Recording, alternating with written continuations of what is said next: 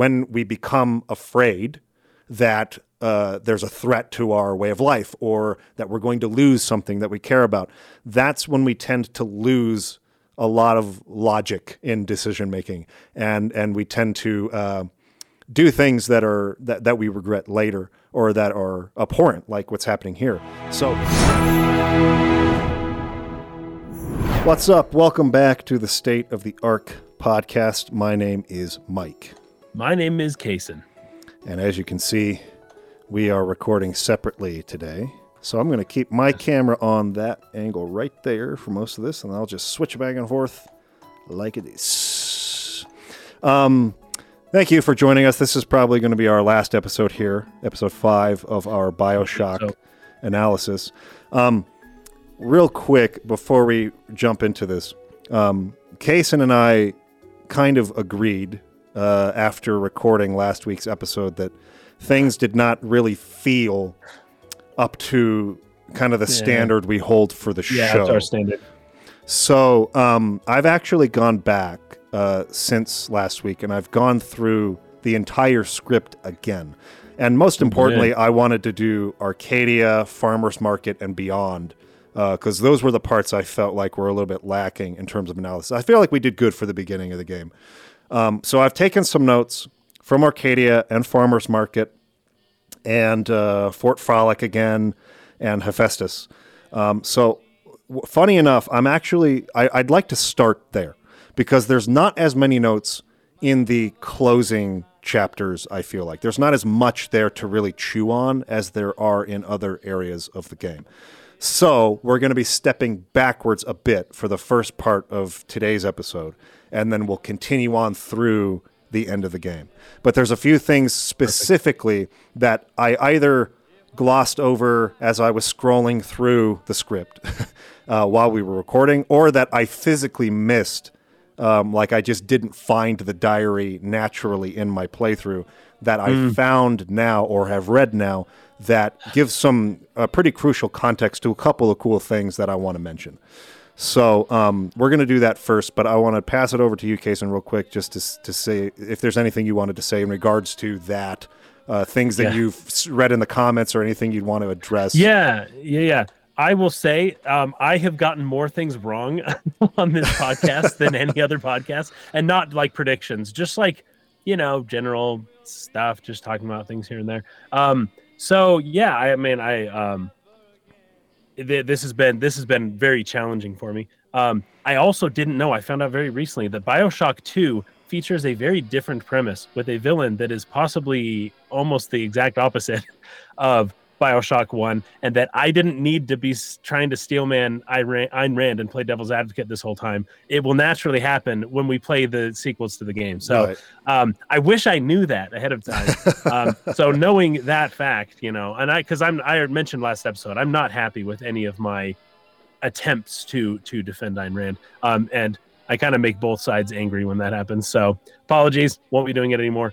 Um, and yeah, I'm excited. Let's go back. Let's go back to uh, Arcadia. Okay, great. All right, so um, I just have a couple of notes for Arcadia. I think we pretty sufficiently covered that section, but there was there was one um, really early diary you can find called "Seeing Ghosts." This was brought up by Chocolate Rob, but then of course, as I was reading through the diary entries again, oh, um, yeah. I found this one and it's like, oh, I think I actually physically missed this one while I was playing the game because it's really early on that you find it. Yeah. It's from uh, Bill McDonough. He says, ah. seems like some poor blighters have started seeing ghosts. Ghosts. Ryan tells me it's a side effect of this plasmid business. One poor sod's memory is getting passed on to another through genetic sampling, leaks, lunatics, rebellion, and now bleeding ghosts. Ain't life in rapture grand? So this is kind of yeah. explaining the visions that Jack sees um, as you're walking around through certain areas. These are not necessarily his own memories. Yeah, it's they're actually, not flashbacks. I, I thought they were for sure.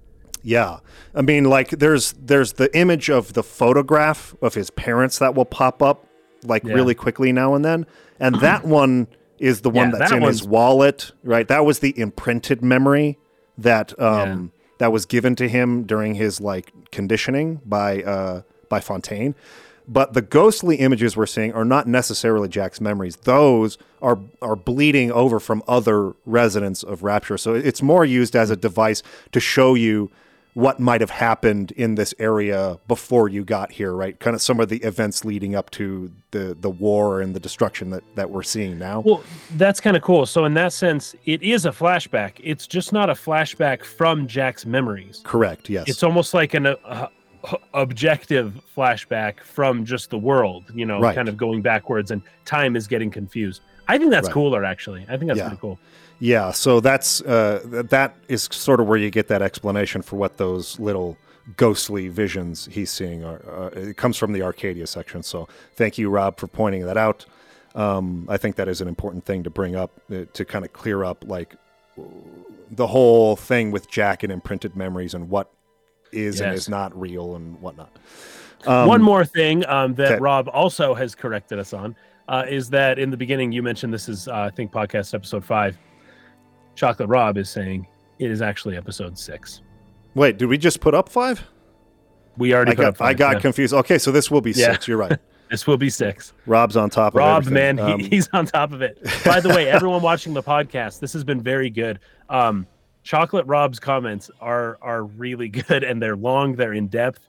Um, you guys, everybody who watches these episodes, uh, specifically for this um, game, I think, but probably in general for all the games we played, you should go and read Chocolate Rob's comments. He's he's got some really good analysis going on down there.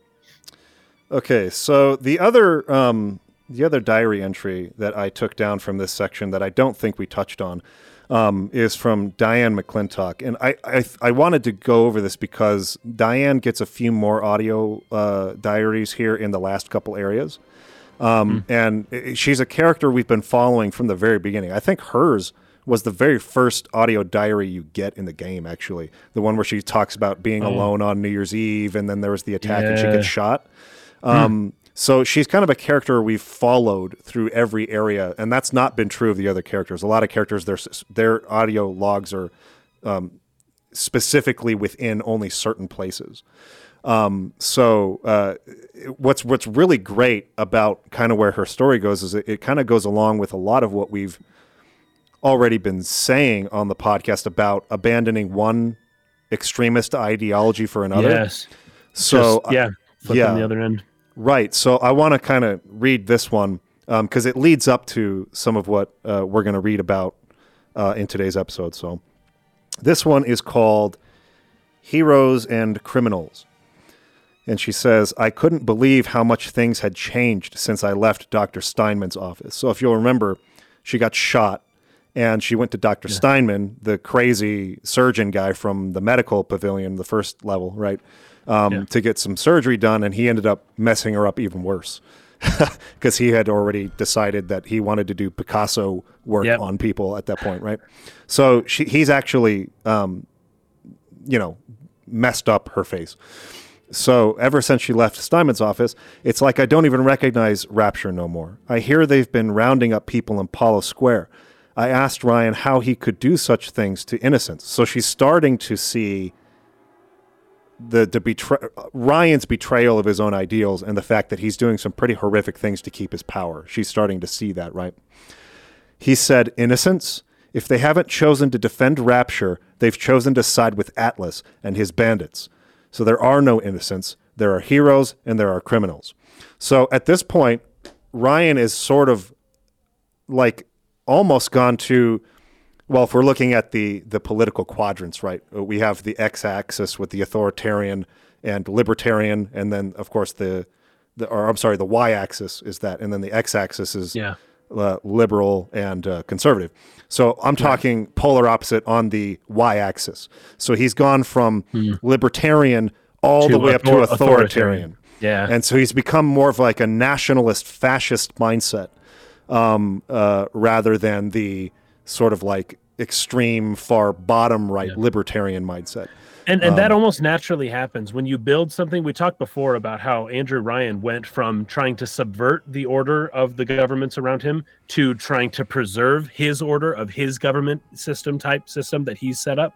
Um, you know, he went from subverting order to um, you know preserving it and that that's almost a natural conservative tendency um, so once he's built something that he likes he doesn't want it to change and so you, he naturally kind of um, moves into towards that i think conservative kind of right. mindset and that's all born from this fear of losing this thing that he had built and that was so strong yes. and his yeah, ideal yeah. his ideologue mind is so rooted it is so extreme in in not wanting to open up or compromise or change uh, that yeah. he he I guess probably unbeknownst to himself like became exactly the thing he was running away from.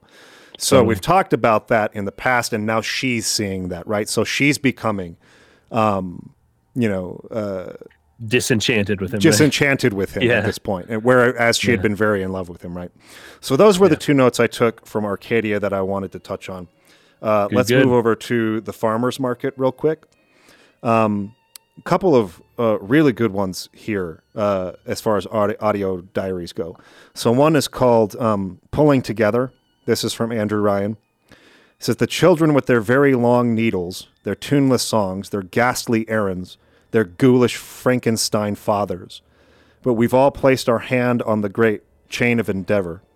My hand is on it, Fontaine's is on it. We all pull it and are pulled by it. Yes, these children are an abomination, but it is not my hand alone on the chain that created them. No, their little fingers were right there next to mine. I yeah. like that because it's again each one of these audio logs, but particularly for Andrew Ryan, it sort of it, it really does a good job of showing this slow transition from his libertarian mindset to authoritarian mindset, and he's justifying it along the way. So he's he's talking about how horrible it is, right? Just the the the, the sight of these little sisters and the big daddies, and he's like abhorred by what he is seeing. But it's like it's not just me this is this is the great chain we're talking about, right? And yeah. and Fontaine has been involved, and Tenenbaum, and all these other people. It's not just me, and and the great chain is the master of all, and it's the one really we're being pulled by that. It, again, yes. sort of like the the excuse to his god, more or less, right? That, that well, he's playing yes. the long game here. In fact, this was mentioned in one of our comments. I think this is a good time to bring it up. Uh, there is something that in medieval times uh, was referenced as being called the, it's called the Great Chain of Being. Um, and I've got the Wikipedia pulled up here. The Great Chain of Being is a hierarchical structure of all matter and life, thought by medieval Christianity to have been decreed by God. The chain begins with God at the top and descends through the angels, humans, animals, and plants down to the minerals. The Great Chain of Being is a concept derived from Plato, Aristotle, Plotinus, and Proclus. Um, it was further developed in the Middle Ages. Um, it reached its full expression in early modern Neoplatonism. So, if you know anything about Neoplatonism, um, that's kind of you know the idea here, that just the natural hierarchy. Um, but the idea of great chain being just like this natural order of things, going from the the um, the dirt of the material world and the water, you know, going all the way up to God Himself, um, is you know it's an old idea. Interesting. So that's probably where that concept of great chain might have been pulled from or inspired by. I think so. It must be uh, because I and I love it too because you, on its face when you play BioShock, you wouldn't hear much religious talk coming from Andrew Ryan. But if you're aware of what he's saying, and like we picked apart one of his things about, you know, right. uh, the faith. What is our faith if it's not tested? You know, but he's he thinks he's being all secular, but it's like no, he's not. Um, this is another thing where once you know what he's talking about, once you get the reference, you realize just how kind of how religious he actually is. Right. Yeah. Also, another thing here, you brought up Frank Fontaine, and this is great. Somebody else commented, and I don't know why I missed something as easy as this, but Fontaine means fountain. Right. Um, fountainhead. Right. Probably a reference to the fountainhead. Yeah. Well, yeah. that one just, you know, we just totally missed that one. yeah. Um, Okay, uh, my next note here is from an audio diary called Adam Explained. I um, I really wanted to read this one because I think in like episode two, when we're first introduced to the term Adam, I had left it open to explain what Adam is later in the podcast, and then we never actually got around to doing that. So this one is from Bridget Tenenbaum. Um, Adam acts like a benign cancer, destroying native cells and replacing them with unstable stem versions. While this very instability is what gives it its amazing properties, it is also what causes the cosmetic and mental damage. You need more and more Adam just to keep back the tide. From a medical standpoint, this is catastrophic. From a business standpoint, well, Fontaine sees the possibilities. So, you know, it explains a little bit there. I'm, I'm sure that there's uh, probably more in depth explanations that can be found, but this is this does a good job of quickly summarizing how Adam is like essentially um, mutating people, right? It's what's changing their appearance and making them look so messed up, and why they all choose yeah. to wear these these masks for the most part, the splicers, right? Um, yeah. But it's also what gives them their power. So it's like kind of a two way street, and the more you use it, the more damage is done, the more you have to use to try to like fix the problem, and it's it's just a drug. Like a, yeah, it's a drug. So uh, yeah, I love how at the end of that, you know, from a business standpoint, you know, like the way they look at that, it's you can sell a lot of Adam uh, because because of the fact that it works like this. So uh, really liked that one. Um, and so Atlas. Well, that's so funny. That that that almost sounds like a critique of the pharmaceutical industry. Honestly, sure, yeah, I, I, I agree with that. Or, yeah, companies yeah. um companies like Monsanto that make pharmaceuticals and some of the um not so healthy food that we yep. all eat. Um, it's like they kind of play on each other and they end up selling more of both product. You know, right? It's crazy. Yep, we we had a conversation um, off camera a little while ago yeah. about how capitalism is probably not the best system for health and uh, food for certain industries. It's it's, it's right. great for lifting people out of poverty. You know, it's great for raising the baseline. It's uh, not so great for everything. We'll just put it that way. Yeah, there are some areas where it, it might not be the best idea to, yeah. you know, incentivize higher and higher profits. Yeah. Okay, so um, Atlas says, I think uh, soon after this, why do they wear those masks? Maybe there's a part of them that remembers how they used to be and how they used to look, and they're ashamed. So I, I, I liked that as like kind of a back to back thing there. Um, this next one I have, again from Farmer's Market, is called Hatred. This is from Bridget uh, Tenenbaum. One of the children came and sat in my lap. I push her off. I shout, Get away from me. I can see the Adam oozing out of the corner of her mouth, thick and green. That's right. We didn't. Hair. I referenced this, but I didn't read it. Oh, I forgot. Right. Right. I, I that and I remember that we talked about it, but I love yeah. the actual yeah. like the written words here are just so good. I shout, Get away from me. I can see the Adam oozing out of the corner of her mouth, thick and green, her filthy hair hanging in her face, dirty clothes, and that dead glow in her eye. I feel hatred like I never felt before in my chest. Bitter, burning fury. I can barely breathe, and suddenly I know it. It's not this child I hate. It's just really powerful. that was really powerful. And that was Tenenbaum, yeah. right? Yes, it was and this is around the time where she talks about her realizing that the motherly she, instinct she has emotions and and instincts that that are not the objective you know that don't uh, live up to her, her philosophy of life of how she can be secular or not secular what's the word she can be detached you know from everything right. she's doing and that there is no objective morality and all that. And she she all of a sudden is just like i can't help it you know? I feel like i've done something horribly wrong. I have another quote from her that we'll read toward the ends of the towards the end of the game. Uh, but she's a great example um, of a character that kind of counters um, the andrew ryan's philosophy within the game but in in a unique way you know? It's like she wants to believe with andrew ryan. She wants it really bad but there's something that just keeps her from going there. And she's trying so hard more than anyone i think because she went really far with her experiments. She did some jacked up stuff. And and in the end she's just like she cannot it, it's just unconscionable what she did and she knows it. And um you know it, it's a really good i feel like it's a really good uh counter to andrew ryan because it, yeah. it's not just an obvious one you know? It's more of like a visceral one. It's really yeah. Good. yeah it's awesome um, this next one is from Andrew Ryan. It's called Desperate Times. He says, Dr. Suchong, frankly, I'm shocked by your proposal. If we were to modify the structure of our commercial plasmid line as you propose, to have them make the user vulnerable to mental suggestion through pheromones, would we not be able to effectively control the actions of the citizens of Rapture? Free will is the cornerstone of this city. The thought of sacrificing it is abhorrent. However, we are indeed in a time of war. If Atlas and his bandits have Yeah. their way, will they not turn us into slaves? And what will become of free will then? Desperate times call for desperate measures. Uh, this kind of goes back to a Yeah. lot of the things we talked about in previous podcasts about fear. Um, if. Yeah, if yeah. people haven't seen our podcast on Nausicaa of the Valley of the Wind, uh, this is a, a huge uh, theme for that movie is that fear is what really drives people to do the abhorrent things that they do.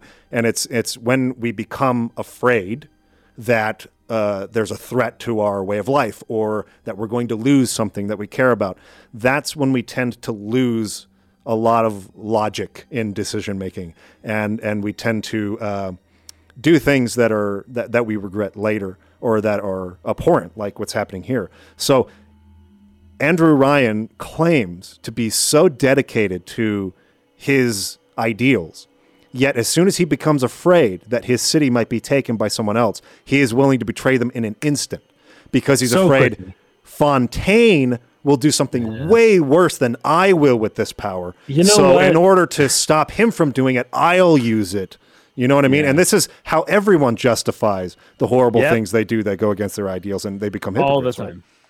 All the Yeah. time. This is so good. And this this stems from the economic idea of scarcity right? Um Yes. if you really get into it. Because this is why i remember back in the day i don't know if this is as big a deal anymore but because of netflix and all this stuff but people used to pirate movies and music a lot. Um and the excuse was well if i don't do it someone else is going to do it anyways right? And or like uh, overfishing the seas right? Like there's a lot of uh, countries in uh, specifically i think east asia uh, that are really overfishing the oceans. And their idea is the idea of scarcity which is well if we don't do it then they will. So we may as well do it and get as much as we can uh, until there's no more fish right? Um, but the idea of scarcity is what kind of leads people to do that. And i love what andrew ryan's doing because it's the concept of the emergency wartime powers that basically every country has written into their constitution. Yep. and what can be described like what can how how you define the word war or emergency it really be it's subjective right? And so at some point it's like you just kind of start using those wartime powers at times when you probably shouldn't do it. Um, and that's always the excuse given to uh, basically to break things like the constitution in america or you know um, your own moral code right? Is like oh but this time it's an emergency. And it's like yeah it's always an emergency huh? It's funny how often that happens Yeah, isn't that isn't that amazing how uh, these ideals are are what we hold ourselves to, and and this is the right way to live, unless there's a threat, and then these ideals don't work. It's just I don't know. It's it's. It's it's amazing to me how easily justifiable that is, but it, it's all driven from fear. And when people are afraid for their safety and their security, Oh, yeah. they're willing or to give that away. for, uh, to lose their power yes.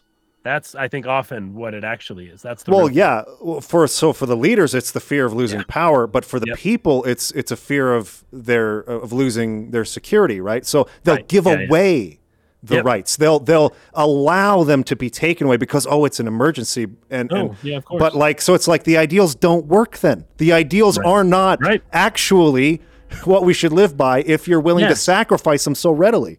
Exactly, because you think of what an ideal is. I think I had brought up in a previous podcast that the ideal, like the highest ideal, should be something akin to like to a god or something, to something that you're worshiping, something you're giving, you're sacrificing to this ideal because it's so important, right?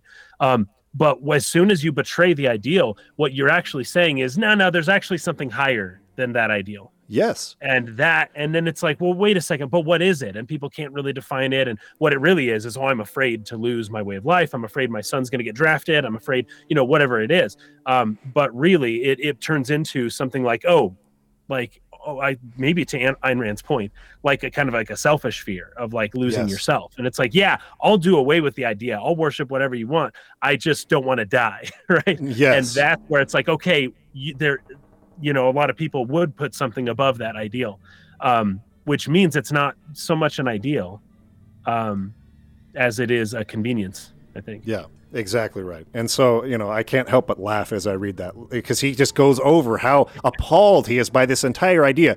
However, it is However, yeah, yeah. wartime. It's just like, dude, you don't believe in and this at all. erases everything he just said. Yeah, you don't You believe in this at all. You believe in your own power. That's what you're really Yep. uh, after here. And I, I really loved the way that that was written. So glad we could go back and revisit that from Farmer's Market. Me too.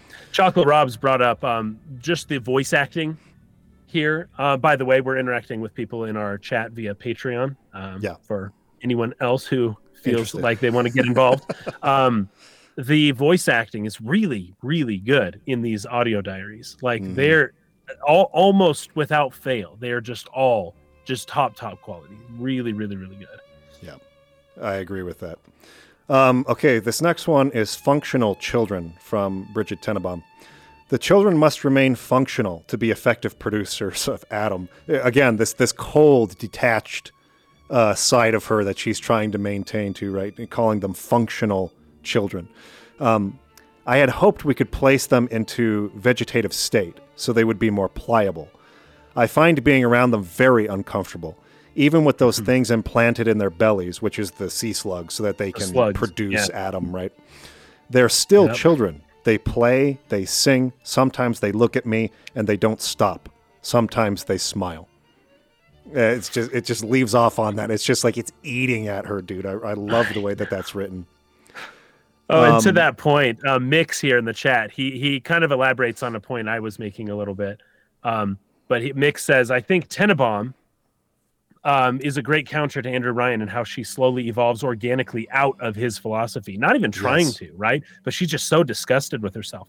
Uh, the de-radicalization of the ideologue, so to speak, and she is therefore uniquely placed to help the other characters suffering from trauma imposed by Rapture uh, Mhm. reminds me of Solzhenitsyn and what taking responsibility in such a dystopia could and would actually look like.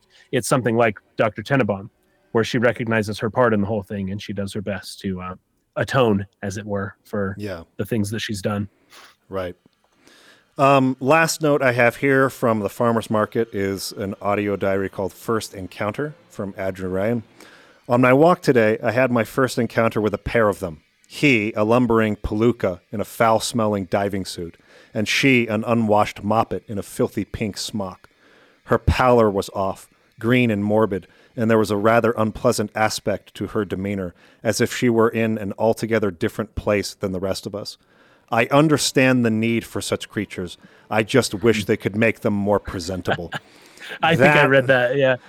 Dude. He's Again, like, like, I don't care about the evil stuff you're doing. I just hate that they're ugly. I know, right? It, and and we talked about how ugliness is a sin in right. rapture earlier, right? No so excuse not to be beautiful. Yep. right.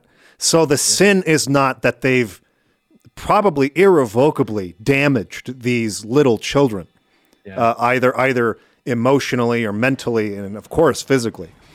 Yeah. But that they're ugly. They're not beautiful like everyone in Rapture is. They have a duty to be at this point, right? Uh, I just found that to be an unbelievable mentality to have after seeing the horror they've inflicted on them. His response to that is "ew" instead of "what have I done." and see, that's where Tenenbaum and he are, are different. yes, Yeah. yes. Okay, so uh, that's all I took for um, for the farmers market. Let's move on to Fort Frolic here. Um, so we didn't talk too much about Anna Culpepper, who was sort of the rival Mm. uh, to Sander Cohen. Um, I read a little bit more about her history, and so she came down, or she was kind of convinced to come down by Ryan, and she actually served kind of on a like a central council in Rapture um, for a little while, and Ryan ended up regretting that pretty quickly uh, because she voiced a lot of opposition to to a lot of his ideals, and she was causing problems. And uh, eventually, she ended up, you know, not being on that council for very much longer. Uh, she she advocated for things like allowing people in the city to go on short excursions to the surface again, and that was something that Ryan was very against. Like, we can never allow anybody to leave because we can never allow anybody to to discover that you know, where rapture is from the outside world right but she was like no we can't like imprison people in here we've got to let them leave if they want to for short excursions you know make some exceptions have some regulation around that anyway ideas like that she opposed and there were uh, among other things of course but she ended up leaving that council and she was a, a musician a lyricist she ended up writing a lot of songs that were critical of Ryan and of Rapture and of the ideology. And this really, really pissed him off. Um, Yeah. And and she was also very critical of Sander Cohen, who she basically uh, wrote off as just a mouthpiece. Like his art is all just propaganda mouthpiece for Ryan. Um, Yeah. He he wrote basically the national anthem for uh, for Rapture, and it's it's pretty like on the nose nationalist propaganda, right? Yeah. um, it's it's not it's not well written. It's like I I think there's a character in here who talks about how an, another one of the artists that um, was friends uh, and possibly lovers with Cohen for a while about how like awful it was, like just you know. Anyway, so that's who she was and, and why Sander Cohen and Andrew Ryan in particular wanted her dead. Um, so I wanted to give a little bit of that background, but um, I'll start off here with a line from Atlas. Ryan's handed the keys to Fort Frolic over to a guy named Sander Cohen. Cohen's an artist, some uh, says some. He's a Section 8, says I. So the reason why I wanted to bring this up, Section 8 is in like Section 8 housing. He's like, uh, he's like, Oh, of course. you know what I mean? Like he's, he's, he's riffraff, he's poor, he's not like actually all he's built up to be. He's not cultured. No. Um, and, and a lot of people have this opinion of Sander throughout the section. So it turns out that he may not be nearly as good or as talented an, as an artist as he sort of uh, builds himself up to be. And so he sets out in this chapter, like we talked about, where he sends you to kill people, to to put down his doubters, as he calls them. Uh, he hates the doubters, and he's gone totally crazy. Um, he's unable to take criticism almost at all. In fact, there was at one point in this where I think it's when you complete the second uh, photograph in his little uh, like uh, what is what is the word I'm looking for? His they have a word for it, quadtych that he's sort of making there. Oh, quad titch. Yeah, yeah, something like that. Yeah. Yeah. Um, when you put the second one in, he asks you if you like it.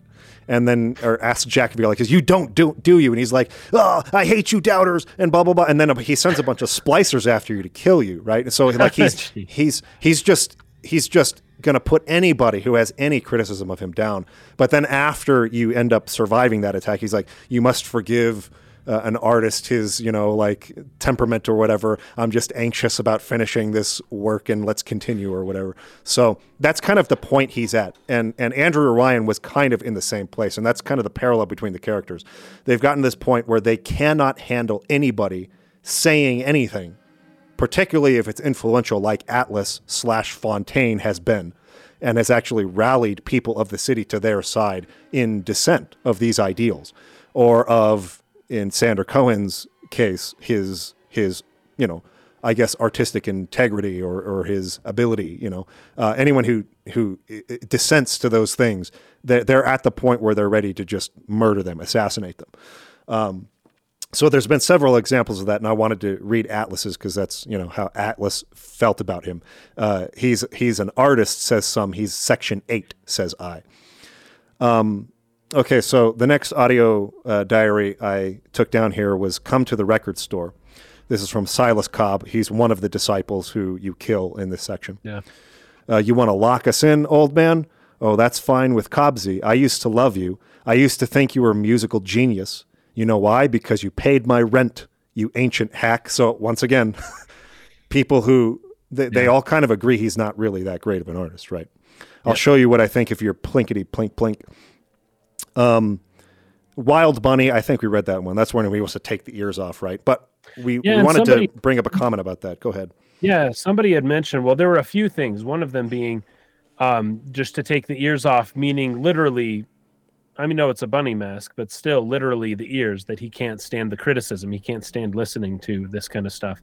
Right. There was another commenter who brought up something that's probably not intended by the artist, but I thought was very interesting. Um, is the connection uh, between this guy going crazy as an artist and no one understands him, and then Vincent Van Gogh, who cut off his own ear and then mailed it to a girl I think that he liked, and Right. uh, um, how there's something like that that he maybe he equates himself to like that kind of level right like take off the ears kind of thing um, i don't know that that one was intentional but it's very interesting none, nonetheless it definitely works i mean like yes yeah, yeah. in terms of how van gogh fell apart mentally like by the end yeah. of his life right and that's what's going on with him. him. and they've referenced like picasso earlier with dr stein yes. and, and so like so it, would, it would, it would naturally fit yeah yeah so he's kind of going through that that part of his life, the Vince Van Gogh part of artistry, the, the Vincent Van Gogh arc. um, okay, so we wanted to just uh, t- comment on that real quick. Yeah. This next one is called "The Artist's Feud," and this is from Sullivan, who's the um, the head of security for Andrew Ryan. I worked the meatball uh, beat in Little Italy, and even I'm shocked at the cold blood that oozes out of these artistic types this broad Culpepper, Anna Culpepper, right? Mm-hmm. And that fruit job, Cohen, are in some kind of feud, and Cohen's looking for my security detail to pick sides. The next thing I know, I'm called into Ryan's office to talk about the whole mess. Nut job artists. So now, you know what he's referring to there, right? Um, one of the big questions about uh, something like an Ayn Rand society is who deals with law enforcement, who who deals with the military and things like that. And the idea is, well, oh, a, a private company would do it. Um, and then uh, Ken Levine seems to be poking at that a little bit and saying, yeah, well, what happens when there's a squabble between two people and they're both contacting the same private security to handle the problem for each side, you know? Mm. And of course, the issue escalates all the way up to Andrew Ryan um, at that point. But I feel like that's uh, one of the points that Ken Levine was trying to like put an exclamation point there, which is like, hey, some uh, conflict of interest here, possibly. Well, not only that, but then the fact that it goes to Andrew Ryan and he's the one who ultimately makes the decision. I know. It's he's like, going hey, to... he's the governor or he's the he's part of the state. I mean, he's got um, the authority, right? And he's absurdly uh, furious at her criticism of him. Ah. So he's going to pick Cohen's so side. So he's going to okay, then that serves to Ken Levine's point then, where it's just yeah. like okay, at some point the private security just picks a side and then you're the bad guy. Yeah, and it's like course, if you were if that's you not were to say the government does that too. I understand. Sure. yeah. I'm just saying Ken Levine is critiquing one side. That doesn't mean there isn't a valid critique on the other side as well. Sure thing. Um, but yeah, it's like, oh well, you know, it, it doesn't turn out to be any better essentially than the the the problems of the society they left. Exactly. Ultimately, it's like you're not fixing anything. You're just like creating no. new problems.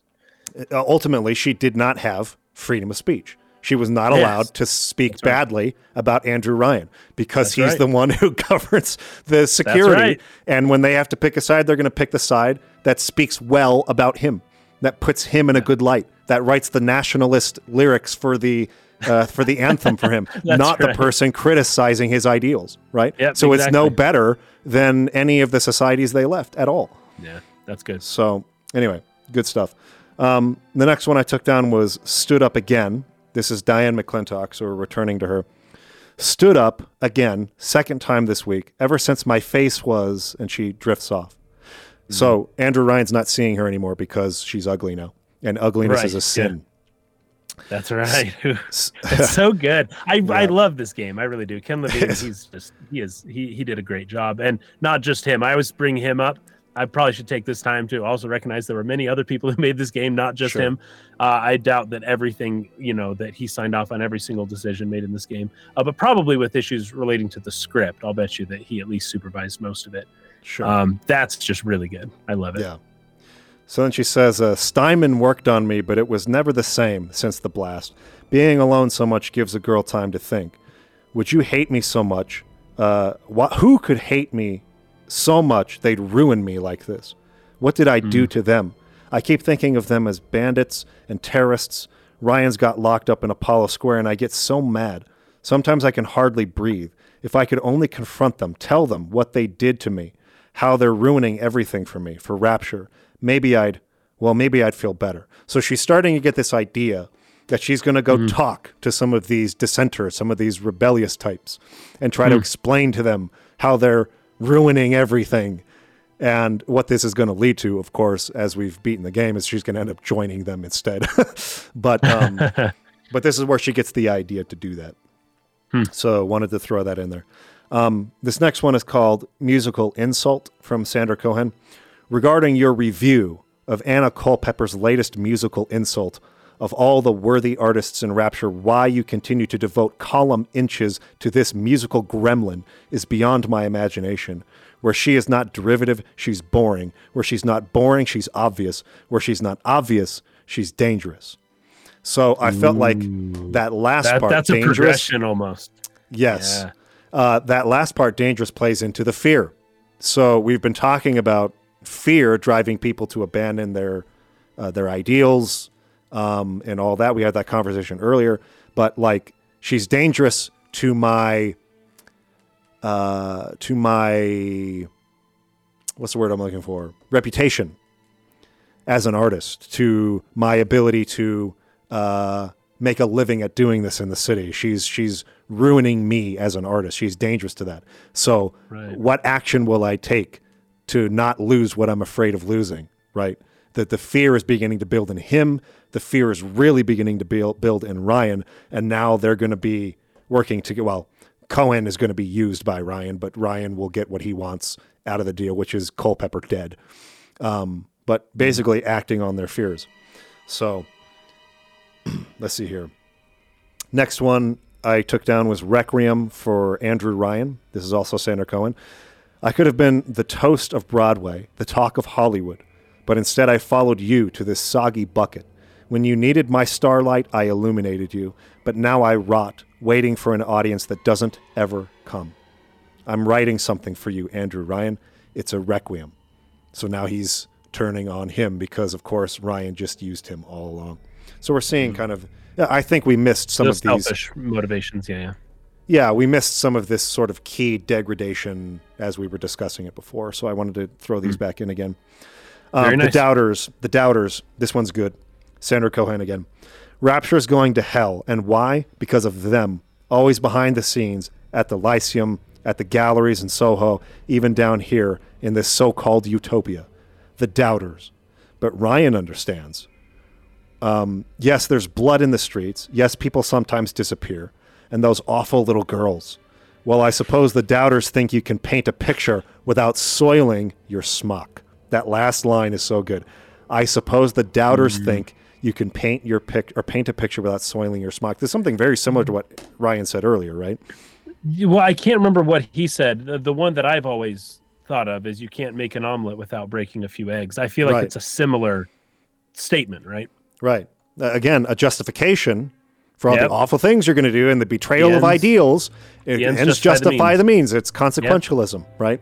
Yeah, and yeah. Uh, we, we we talked about that a lot in our um, Final Fantasy Tactics uh, analysis. Um, again, extremist ideology leads you into that frame of mind. Not to say that that frame of mind is never correct. I'm, I'm not trying to say consequentialism is always wrong or you know there's never a case where the ends justify the means. What I'm saying is right, that right, right. extremist ideology gets you there quicker than Sure. maybe you should, where Fair you're enough, willing to justify any ends to or any means to get to an ends, and uh, and you end up doing some things that that are you know like Yeah. what these people are doing It almost happens long before they're too- necessary. Yeah, when you're just too sure of yourself. Yes, It's just like when when this type of stuff happens. Right. Chocolate Rob put a note up here. He says, um, "The musical insult, the musical insult that was referred to, is seen on a poster outside of Rapture Records. She wrote a song called Ryan's Songbird with a picture of Cohen on it. yeah, it was like a caricature of him, so like making fun of him, right? There you go. And um, this is something that I didn't get to see because I killed Sander Cohen. But if you leave Sander Cohen alive um, in, I think it's Apollo Square or maybe Olympus Heights, one of the areas there towards the end of the game, you can go into Sander Cohen's apartment. And um, you'll see these posters kind of piled up in his room that he tore down, right? And he, he I think, I think it's mentioned that he threw darts at them or something like that.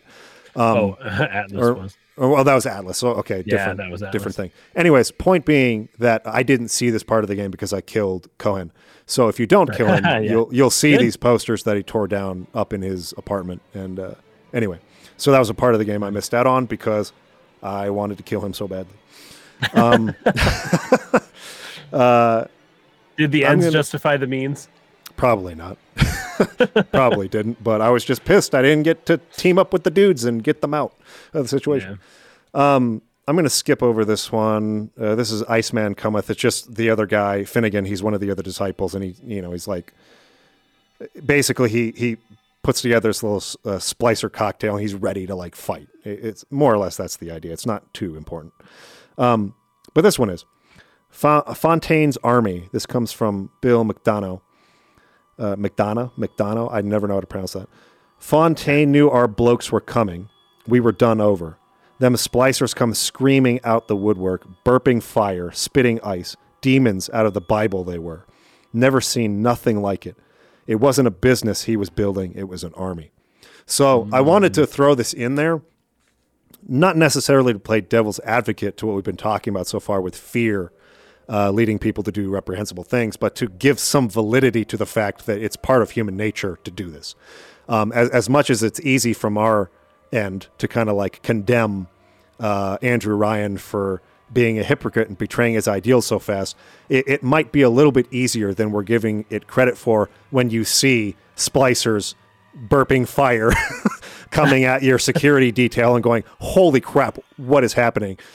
Yeah. Uh, we had no Right. idea what Fontaine was really up to. Yep. Or um like the Houdini splicers like disappearing and stuff and it's like, Yeah. this this is straight out of like mythology. Like this is crazy. Yeah, and, and this kind of goes back to what we had talked about in an earlier episode about sort of the metaphor for maybe something like the internet or or nuclear Ah, yeah. weapons or you know Yeah, yeah. some unforeseen element being be, being so throwing the balance of power off to such a degree that you don't know how to handle it with the current set of ideals you have. And so then what do you turn to when your current ideals don't work anymore? And the I think hmm. natural inclination is that authoritarian emergency powers sort of place, right? Where like that's the real ideals we hold that we pretend like we don't as human beings, right? Mm. We we want to think we're higher than that. We want to think we're better than that. We want to think no, that's not the way to live. The way to live is A, B, or C ideology that aspires to be higher than that. However, Right. have we faced splicers before? and and what what would we really do in that situation? I don't freaking know, man. I have no clue. Right? And so like we haven't faced the power of that social media, big social media platforms have before. We haven't Right. fa- we hadn't faced so, uh, two nations having thousands of nuclear weapons like this before. Um, so what do we do? Like what do we really do? And the default seems to be mm, we go back to this almost primal mindset of emergency powers and, and authoritarianism. But uh, you know, so I, I guess what I wanted to do was throw this out there to to not put myself on a high horse so much, and and admit that like I'm human as well, and yes, when things are scary, it's very easy to go there. Um, so you know, it, it's it's it's very easy to criticize Andrew Ryan for giving up his ideals so easily, but it's not really so easily when you see what what Bill McDonough is explaining here. Yeah. So It was quite something. yeah. Okay. Um, this next one uh, is called Guns Bla- Blazing. Or no, wait. Bump Culpepper. This one's from Sullivan. So he, he just got the order to kill her, basically, from Andrew Ryan. I just got the word to put the bump on Anna Culpepper. This isn't some gangster or hard nosed political operative. We're talking about a dizzy twist, what wrote a song or two that got under Ryan's wig. Like, that's the level we're at here. He's so afraid, he's so Yeah. messed up that uh, somebody just criticizing him, writing a, a nasty song about him from his perspective, is Gets worth killed. killing Yeah. yeah, and and, and this is where Sullivan is is really becoming disenchanted with Ryan as well, right? And, and we see that a little bit more later. Where actually, I think we are already talked about it, where he, he sent in his resignation and everything. Like he's just like, I'm not I'm not all about this anymore. This is no longer what it's supposed to be. Yeah. I, I, w- I would kill Andrew Ryan, a man that I loved because I love Rapture more. He loved the ideals more than he loved the man who taught him the ideals. So he Sullivan, in the Sure. midst of all of this, when when when when he had to make a choice between betraying his ideals, in the end he chose not to. Um, So the ideals were actually higher. For him, for him him. they were, yeah. But who knows? I mean, obviously a lot of people didn't survive. So, the you die for the ideals and say the ideals are better, or you result or resort to, like we've been saying, the emergency powers to try to survive. What's stronger, yeah. the will to survive or the will to die for your ideals? um, yeah. Okay, this one comes That's from good. Bill McDonough again. Guns blazing. The good people of Rapture didn't sign up to see us government types shutting down shops, killing their owners, even with a ponce like Fontaine. But he bring it on himself. Instead of copying it on the chin, Bugger gets into his head that he's going to go down guns blazing. Who does he think he is? John Bloody Wayne? We can get on top of this. We can. Here's what we do we find Fontaine's will and make what was his go to where it was intended and not into the pockets of us that put him into the ground. So Bill McDonough was also, you know, doing a, a little bit of this uh, ends justify the means thing. They, they, he, he believed they had to kill Fontaine. Like, we can't li- leave him alive and allow Rapture to survive on the ideas we built it on. But what we can't do is take his companies, is take all of this stuff and give it to the state, nationalize it. We can't give it to mm. Ryan. If we do that, then we've betrayed the ideals way beyond what Bill McDonough is willing to do. And at that point, he's that's a step too far. We've got to give it to the poor that Fontaine claimed to be fighting for because uh, hmm. he set up like a poorhouse and everything like that. So he was like, okay, we can fix this, but we got to find the will, you know, or make one and make sure that that goes to the people it's intended to go to or that he pretended they were intended to go to and make sure we don't take it for ourselves or else it's a disaster. That's so funny. It seems like um, Rapture created a system where it was it's it was it's just almost impossible to actually altruistically do the right thing. You have to cheat and fake things in order to um like I don't know, in order to uh, do what you see as the right thing, something like that. In order to act unselfishly, you have to kind of cheat and fake things. And how often has that happened in, in even just in American history, right? Where the FBI or whatever will lie to the people to sort of like build a facade of the American ideals that yeah. they're being upheld, that the things we believe in are really what this country's built on, when really what we're doing is just as bad as what they claim to hate communists for, right? So, oh yes, yeah, know, a lot of the experiments and a lot of the government stuff. And what's funny stuff. is th- they can always claim that, oh, but we're not doing that anymore because we never really know. There's like a 20 or 30 year lag behind what they're actually doing and when it gets revealed. And then people are like, "Oh, that's crazy! I can't believe they did that." But then it's all it's like, "Oh, that was 20 years ago, though." We're definitely not doing that anymore. And then 20 years later, we find out what they're doing. You know, yep, they're always doing something. Yep. And again, this is not to.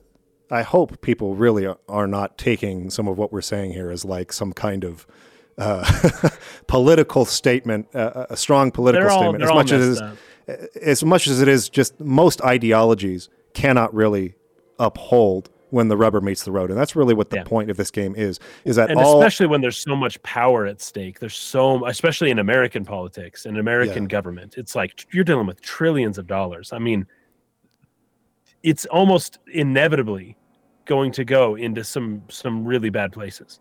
Right. And and you know we we, we would be equally critical of uh, communist authoritarianism oh, as yeah. we are of Andrew Ryan or of what you know our own government our has own, done. Our own our own country, you know. Right. It's it's yeah. just the fact that the ideals seem to crumble when there's fear of either losing power or of national security like the ideals we claim to have, they get abandoned in the face of those fears. And so yeah. that that's what really that's what this game is really saying.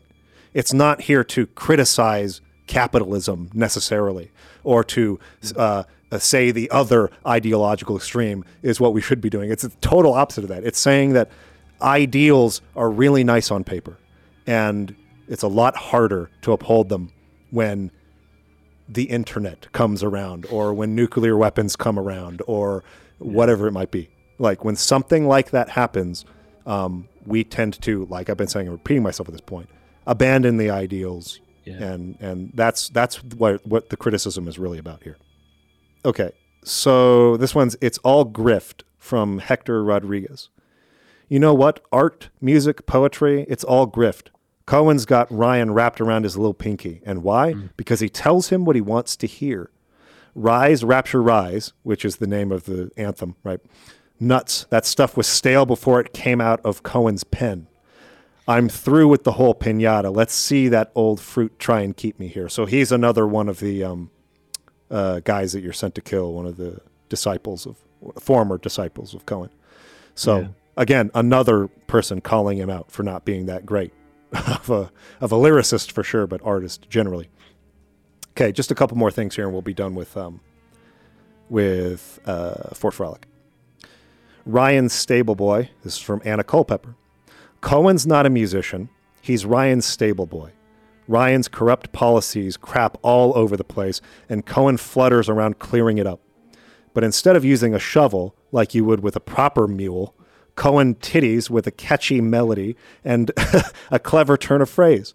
But no matter how nicely it sounds, he can't really do anything about the smell. I freaking love that last line.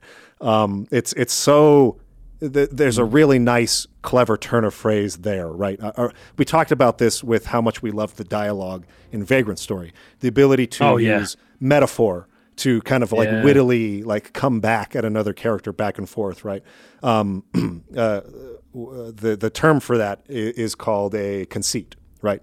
So conceits oh, yeah. back and forth. Uh, these clever turn of phrases that use metaphors to like make a point.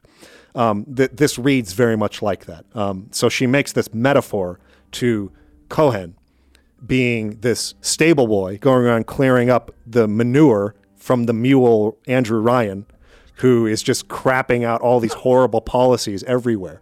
And and he comes up to scoop it up and, and make it, you know, clean it up and make it sound nice.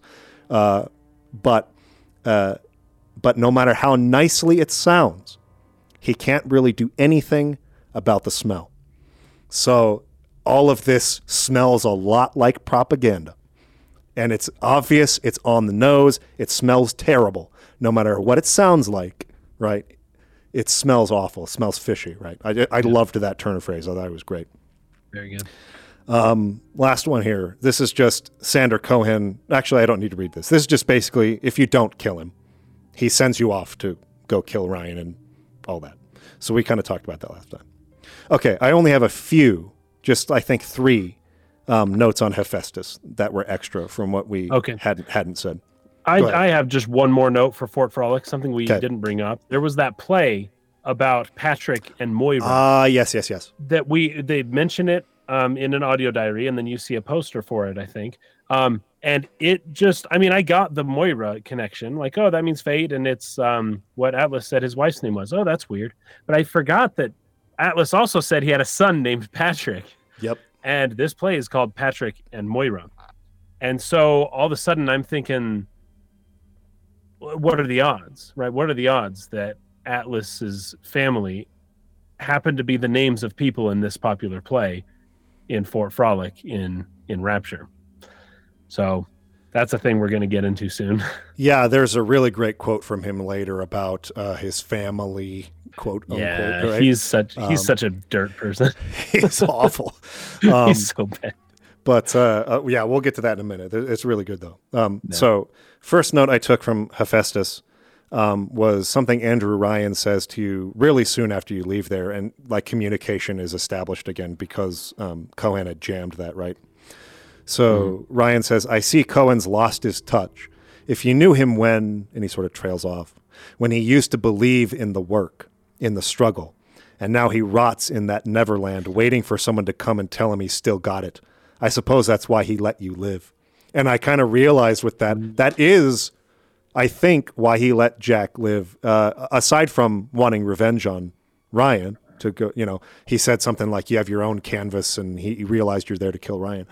Um, but additionally, uh, I think he is looking for someone because because he asked us, "What do you think?" And when there was, "You don't like it," he like freaked out. He like lost it completely. So I, I really liked that. Uh, I think it's pretty like, you know, um, astute from from Ryan, like that Cohen actually let us leave and live because he's hoping that we'll uh, tell him he still got it. Um, okay, this one is called Ryan Takes uh, Fontaine Futuristics. It's from Bill McDonough. I think we read this last time, but I'm going to read it again because it's really good. Ryan nationalized Fontaine Futuristic. So this was exactly what Fontaine in the last area, Fort Frolic, said they can't do. They cannot take Fontaine's assets. They have to give it to the people he claimed in his will he was going to give it to. They have to give it to the poor, or else it's going to be a disaster, right? And that's exactly what Ryan does. First thing he does is he natural, uh, nationalizes uh, Fontaine's company. He owns it now, lock, stock, Yeah. and barrel. For the good of the city, he says. He'll break it up in due time, he says. I've resigned from the council and uh, lodged me letter of protest, but that's just pissing in the wind. It'll be war, I say, unless somebody stops Ryan and right fast. So this is when Bill McDonagh uh, turns on Ryan. Is is when he took that extra step. Okay, we killed him. I'm willing to go that far. I'm, we cannot take his stuff. That's too far in betraying the ideals. So even Bill McDonagh was not willing to go that far. So both Sullivan and McDonagh, who were like two of his most loyal security detail, they they couldn't stick with it. Ryan went way too far for those guys. Yeah. It shows you, as extreme as these guys probably were in their ideology, just how far Ryan fell from his original ideals, right? How far away he got from it. All right, the next one is Assassin from uh, Anya Andersdotter. Yes, uh, which sounds like Ayn Rand's daughter. Yeah, it kind of does. Great. um, says an assassin. That's rich. I could have gone along, I suppose, spliced up, forgot. I believed in this place. I believed in Ryan. But when it got hard, Ryan didn't believe in rapture, s- didn't believe in the great chain. He believed in power. And now this place is busto, and my girl is gone. Worse than gone. One of those things. So am I an assassin? Well, only one way to find out. So, somebody who had their daughter turned into one of the little sisters, right? Uh, also, basically a- admitting how how Ryan never really believed in his ideals to begin with, and that's how you find out whether you do believe in what you really believe in. When the rubber Right. meets the road, and you, Yeah. uh, you know, um, a- as a metaphor, you see the splicers burping fire coming at you. yeah. That's when you find out what you really believe in. right? Absolutely. That's part of we brought this up. I think it was in Mass Effect where they say there's there are no atheists in a foxhole, something like that. Yes, right. Like when the bullets are flying over your head, uh, you know, that that's where who you really are and what you really believe comes out. Right. And it's usually not the things you're talking about when the bullets aren't flying.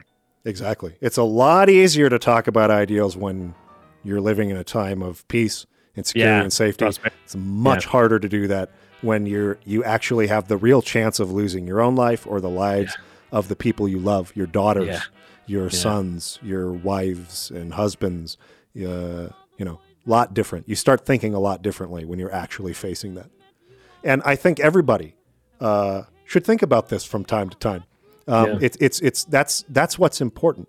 I think what this game is getting at is not so much let's take Ayn Rand's philosophy or whoever's and just like tear it apart. I don't think that that's the point. Which is why you know, some people's criticism of, um, let's say Ken Levine having a very basic understanding of Ayn Rand's philosophy, for instance, right? Or, or saying, you know, this is like a teenager's level of understanding. I saw one person say. Um, I, I, I, I, I'm not here to argue with that. You, you're, you probably are right, but that's, Right. but my point is that's not the point of the game. Like the point of the game is not to, uh, you know, take a crap on Ayn Rand. The point of the game is to say ideals are great when you're not facing the bullets, when you're Yes. not actually in real danger of losing what's important to you, and and and the fear that comes during that, and and how easy it is to talk about ideals, and how you can get so married to those ideals that you're totally rigid in your thinking, you're unwilling to compromise at all, and you will not be open to listening to other perspectives. When you become completely radicalized to those ideals and unable to be open to uh, other perspectives, you lose sight of what is true.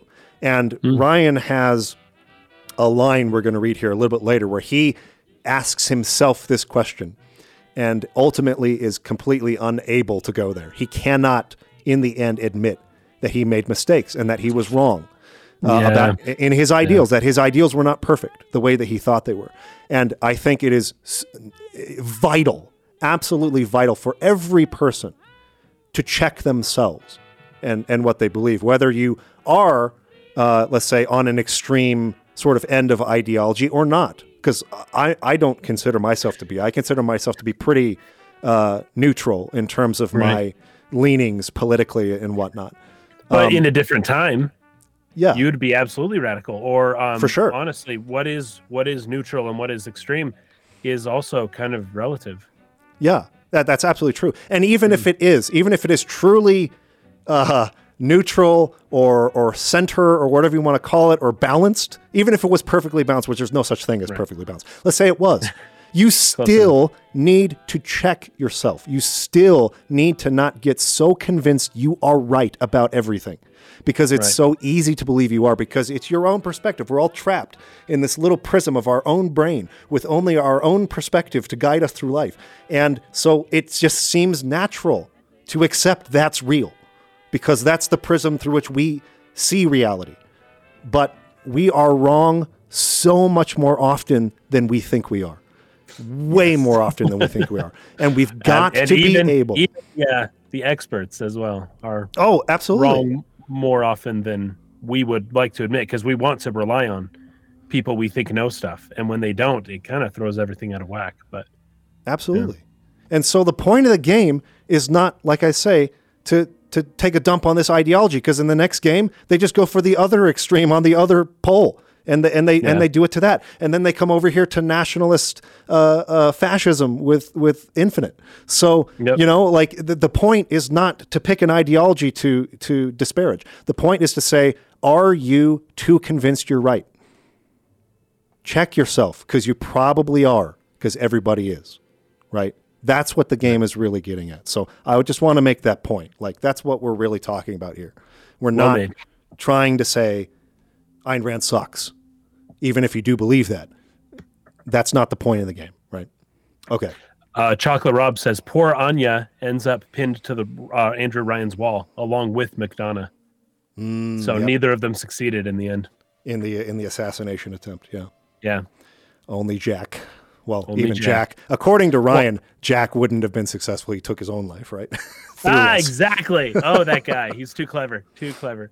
But obviously they didn't succeed in killing Andrew Ryan. It's just that they they are they're dead. They're not even still around doing anything. They're they're gone. Right.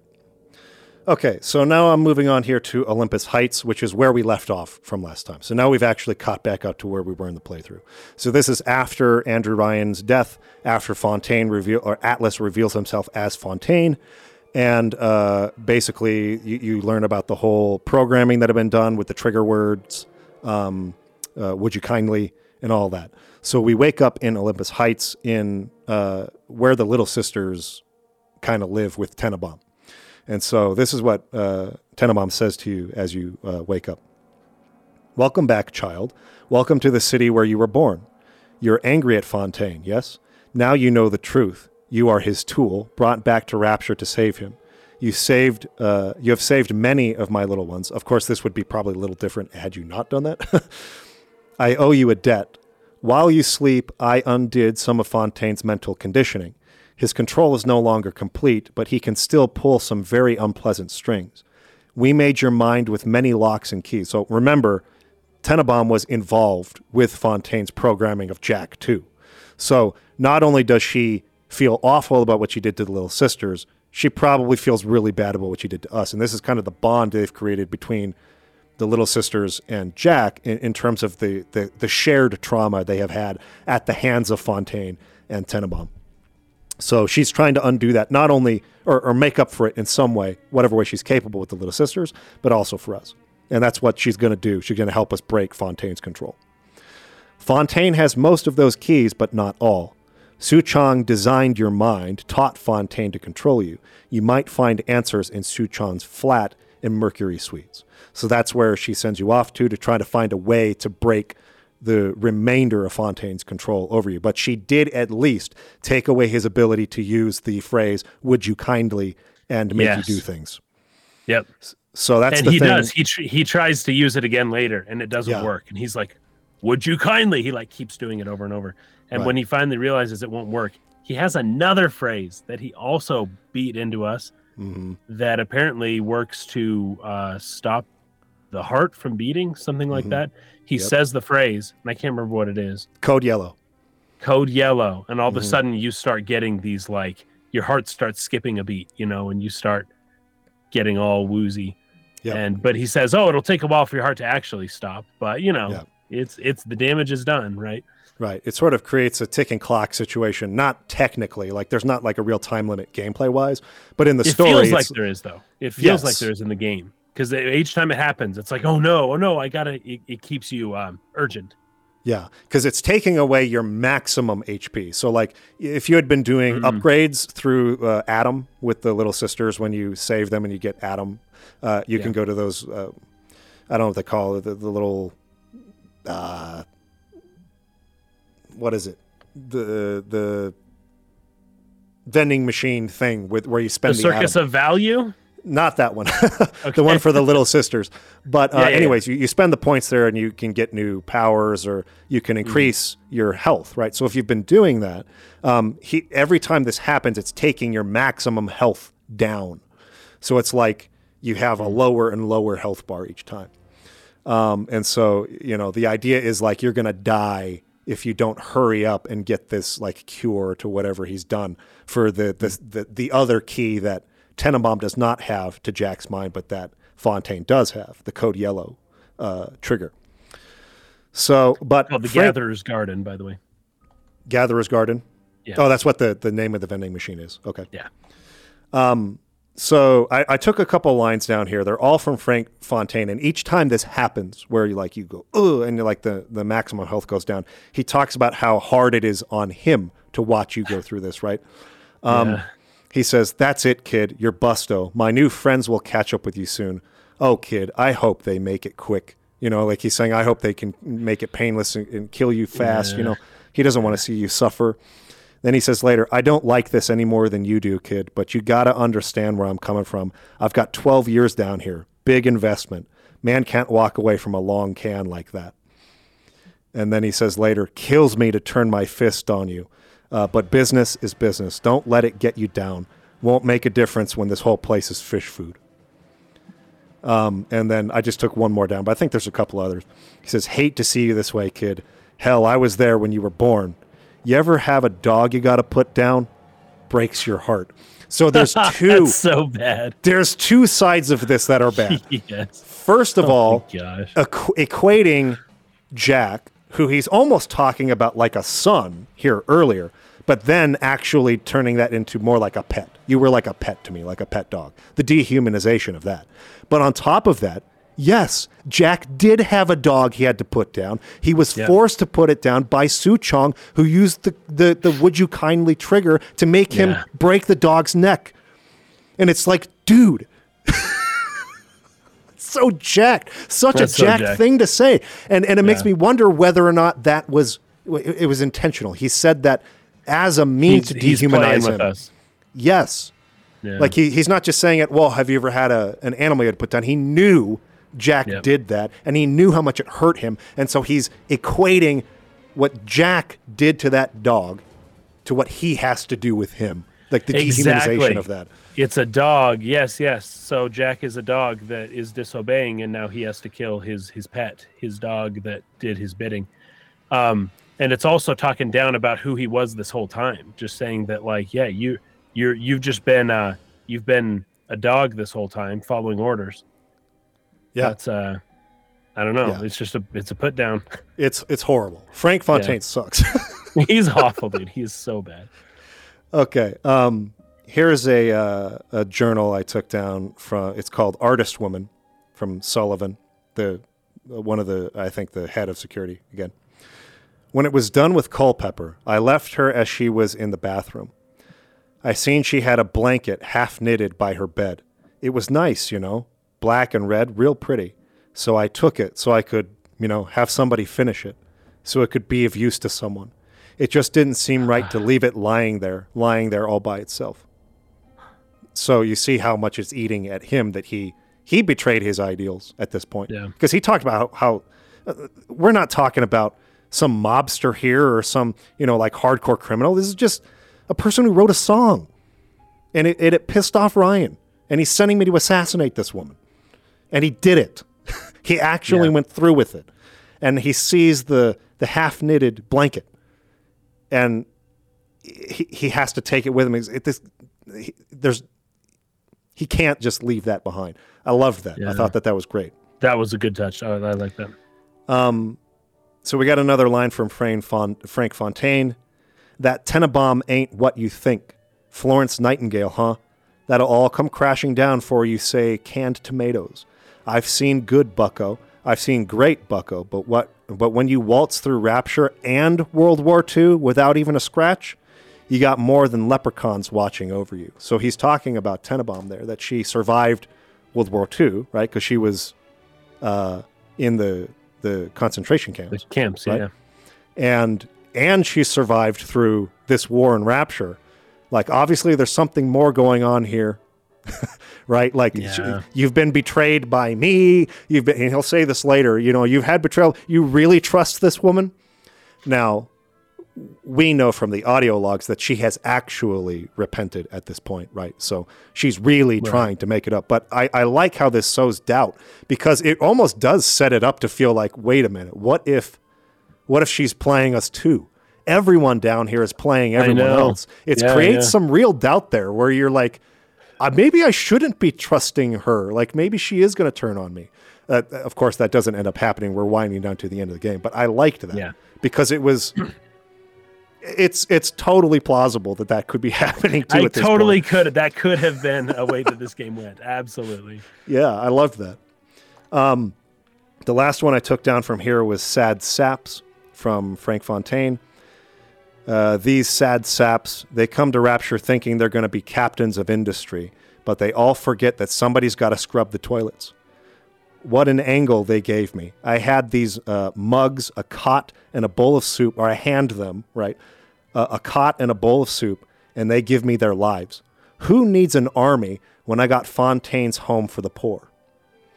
Um, so, you know, th- this is, I, I think, kind of a common thing you hear about capitalism, right?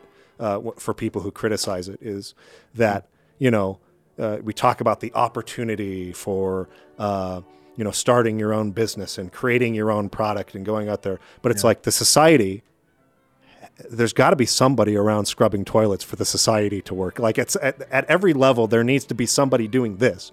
There has to be, there have to be people who do not become captains in industry and who are lower on the totem pole or the hierarchy of the society for and it it's to work. not even that there have to be people; it's that there has to be the majority of people yes. who are not, you know, uh, higher up.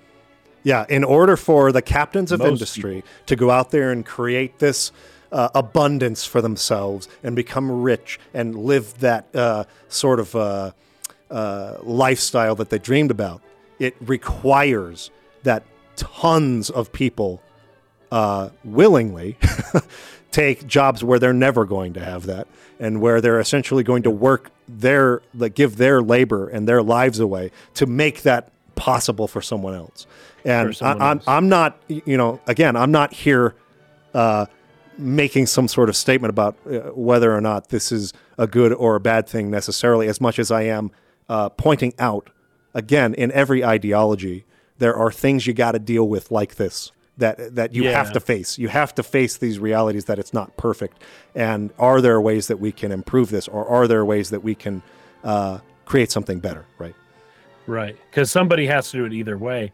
Um, I think the capitalist thing is the voluntary, right? That it's like somebody has to do it, but if nobody wants to do it, then the the price that people are willing to pay for someone to do it just slowly starts going up until eventually people say, "Oh, I'll do it for that amount," you know. And as long as people aren't being forced to do all those dirty jobs, right eventually somebody does get to do them. The trouble is, you know, you question whether that's the American dream or not. But sure you know, people would rather not starve, I suppose. I love the line. I think it was from, uh, oh my goodness, who's the comedian? He was in um, Bill and Ted's Excellent Adventure. Oh my gosh, I can't think of his Oh. name right now. Someone in the comments, please. Someone in uh, Discord, help was, me out. was he Rufus? Who are yes, you talking about? The, the the the the old guy who like guides them. He's a comedian. Oh no! He's, What's he's his not, freaking um, name? The famous guy, George Carlin. George Carlin. Thank you so much. Yes. I, I loved Rufus. this line by George Carlin where he says, uh, "You got to be uh, the American dream. It's called the American dream because you got to be asleep to believe it." Um, I freaking loved that. Oh, I thought it was super clever. um, okay. So let's move to Apollo Square here. Oh, at the end of this, uh, before you get to Apollo Square, you find what's called Lot 192 um, and you take it and it, and it breaks or it begins to break the the code yellow sort of like control that uh, Fontaine has over you, but um, it has other side effects where you can't choose your powers anymore. Like for a, limited time, like they keep switching randomly, so you can't choose which of your um, of your powers that you use, and so they become kind of useless at that point, right? Oh, yeah. And you got to get like a bigger dose in order to like fully break it and then have control again. So you got to go to Apollo Square in order to um, to get a higher dose of the medication that will actually like free you from Fontaine. So that's kind of like the the gameplay constraint that you're working under now, and it's kind of cool. It breaks it up quite a bit. Where like if you were dependent on using abilities to fight earlier, which it kind of pushed me to because I lost all my ammo back in Fort That's right. now I can't use Yeah. the powers and I've got to depend on the ammo. So anyway, Yeah. I liked it. I, I thought it was a nice sort of like uh, break or, or, or a, a little wrench kind of thrown into the uh, the gameplay loop that made it a little more interesting for this next section. Okay, so the first note I took in Apollo Square was the audio log "What's Happening Here" from Diane McClintock. I was so angry when I came down here, but my God, I had no idea. There's armed men all over the place. I saw a woman climb over the fence trying to escape. One of Ryan's guards pointed at her, and she lit on fire just like that. What's happening here? So she was coming down here to give these uh, Atlas followers a piece of her mind, right? Do you, do, don't you guys realize how much you're ruining Rapture? And you, how could you do this to me? How could you come in on New Year's Eve and shoot me like this and disfigure me and cause me all this pain? And she goes down there and she sees Ryan's men lighting a woman on fire who's trying to run away. And she goes, um, this was not what I was expecting to find here. Yeah. And this is when her mind starts to change about who she should, you know, ally herself with. So pretty powerful stuff. Um, I'm sure there are many uh, current day examples, or, or that you could use this as a metaphor for, where you see uh, something uh, in the news that makes you go, "Wait a minute! Like this is not what I thought this country was all about." Right? Um, Okay, so Atlas Lives is the next one, also from Diane McClintock. I bribed one of the guerrillas at the gate to let me in. It's awful in here. To my right, I can see a dead woman lying in the street. Everybody's just walking by her like she isn't there. But I noticed something spray painted everywhere Atlas Lives. I don't know what it means, but something tells me it's important to these people. So this is after Frank Fontaine has died. He allowed them to think he was dead. And now he's taken up the Atlas moniker and he's uh, Yeah. rallying He's, people through he's, that. he's John Galt. Yeah. Exactly. That's great. Um, okay, so this is when did you end up going into Fontaine's house for the poor? Because I think it's kind of like an area you don't necessarily have to go into. It's almost optional, but there's a lot of good stuff in here. Yeah, I did. Okay, so I took down this line from Frank Fontaine. Made Ryan, made Ryan good and mad when I started playing the charity angle. Fontaine's home for the poor. For I knew if I was calling, or before I knew it, I was calling myself Atlas and leading an army. Ryan and his precious rapture. You don't have to build a city to make people worship you. Just make the chumps believe they're worth a nickel. So, um, there was a point I kind of mon- wanted to make with this. Uh, you know, Atlas is sort of taking on the opposite political ideology in terms of what he's preaching, but of course he doesn't really believe in it, and he's just using that to get his army. So, um, you know, th- there, there's there's also that you got to watch out for in terms of ideologues you follow. What is it that they're really after? Um, how do they really live? Do they live what they're preaching?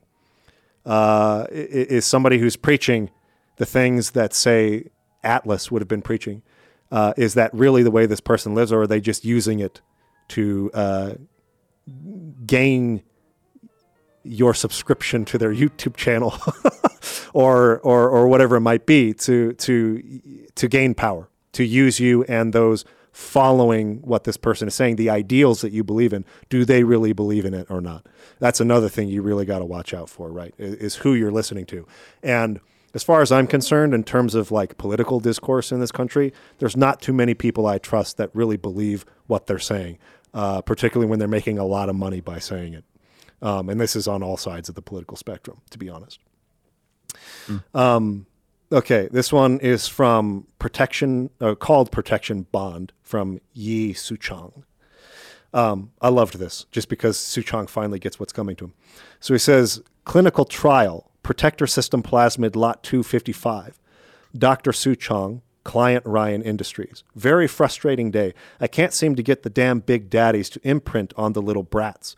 The protection this is a good not one. forming. Okay, especially because of where you find this as well. Yes, right. It's next to a person who's just become very jacked. Oh yeah. Somebody who died a horrible, horrible death. Okay, keep keep reading. And so as he's, you know, making this audio log, we get uh, a little sister who speaks up saying, Papa Suchong. And he says, get away. Maybe if I modify the genetic sequence to, and he says, Pop, she says, Papa Suchong. He says, shush, shoo. Sequence allow for Papa Suchong, Papa Suchong, Papa Suchong. And he goes, get away, you filthy little shit. And he like smacks her. You smack- And a- as he hits her and she starts crying, he goes, "What?" And then we hear a bouncer roar. Bouncer being one of the bouncer's one of the types of uh, big daddies. So there's like daddies, yeah. different classes of them, right? yeah. And he goes, "What are you doing? Get back! Get back!" Ah! So the sweet irony here, he cannot seem to figure out how to get these big daddies and little sisters to bond, and it was by Yeah. smacking this girl and mistreating her the way they have been that it finally the breakthrough happened. And it kills it kills yeah, him. Oh, that was so good. Yep, I loved it. Loved Yeah. it. Okay, the next one is Meeting Atlas. This is from Diane McClintock as well. This is where it really kind of starts to come around for her. There's another one after this, but I really like this one too. She says, The people here have grown to trust me, Ryan's mistress, and still they take me in. They finally brought me to Atlas. Without him, the people of Apollo Square would give up. I asked him if he was going to lead the people in some kind of uprising against Ryan. He sighed and said, I'm not a liberator. Liberators do not exist. These people will liberate themselves. I thought Andrew Ryan was a great man. I was a fool. So, in terms of what I was just talking about a minute ago, right, with be careful who you're listening to or the, the ideologue that you're following and, and getting your information from and your ideals from, because they may act like this when they're live streaming or talking to you on TV. They may say things like this, but they're they're they're playing you. They're playing you, and they're getting something from it. Especially those that Yeah. make a lot of money to talk about this stuff, right? Yeah, you see Um, that a lot. So they they may be very convincing uh, in their act as Atlas is being here, but we all know Atlas is not really Atlas. Atlas is Frank Fontaine, and Frank Fontaine sucks. He's horrible.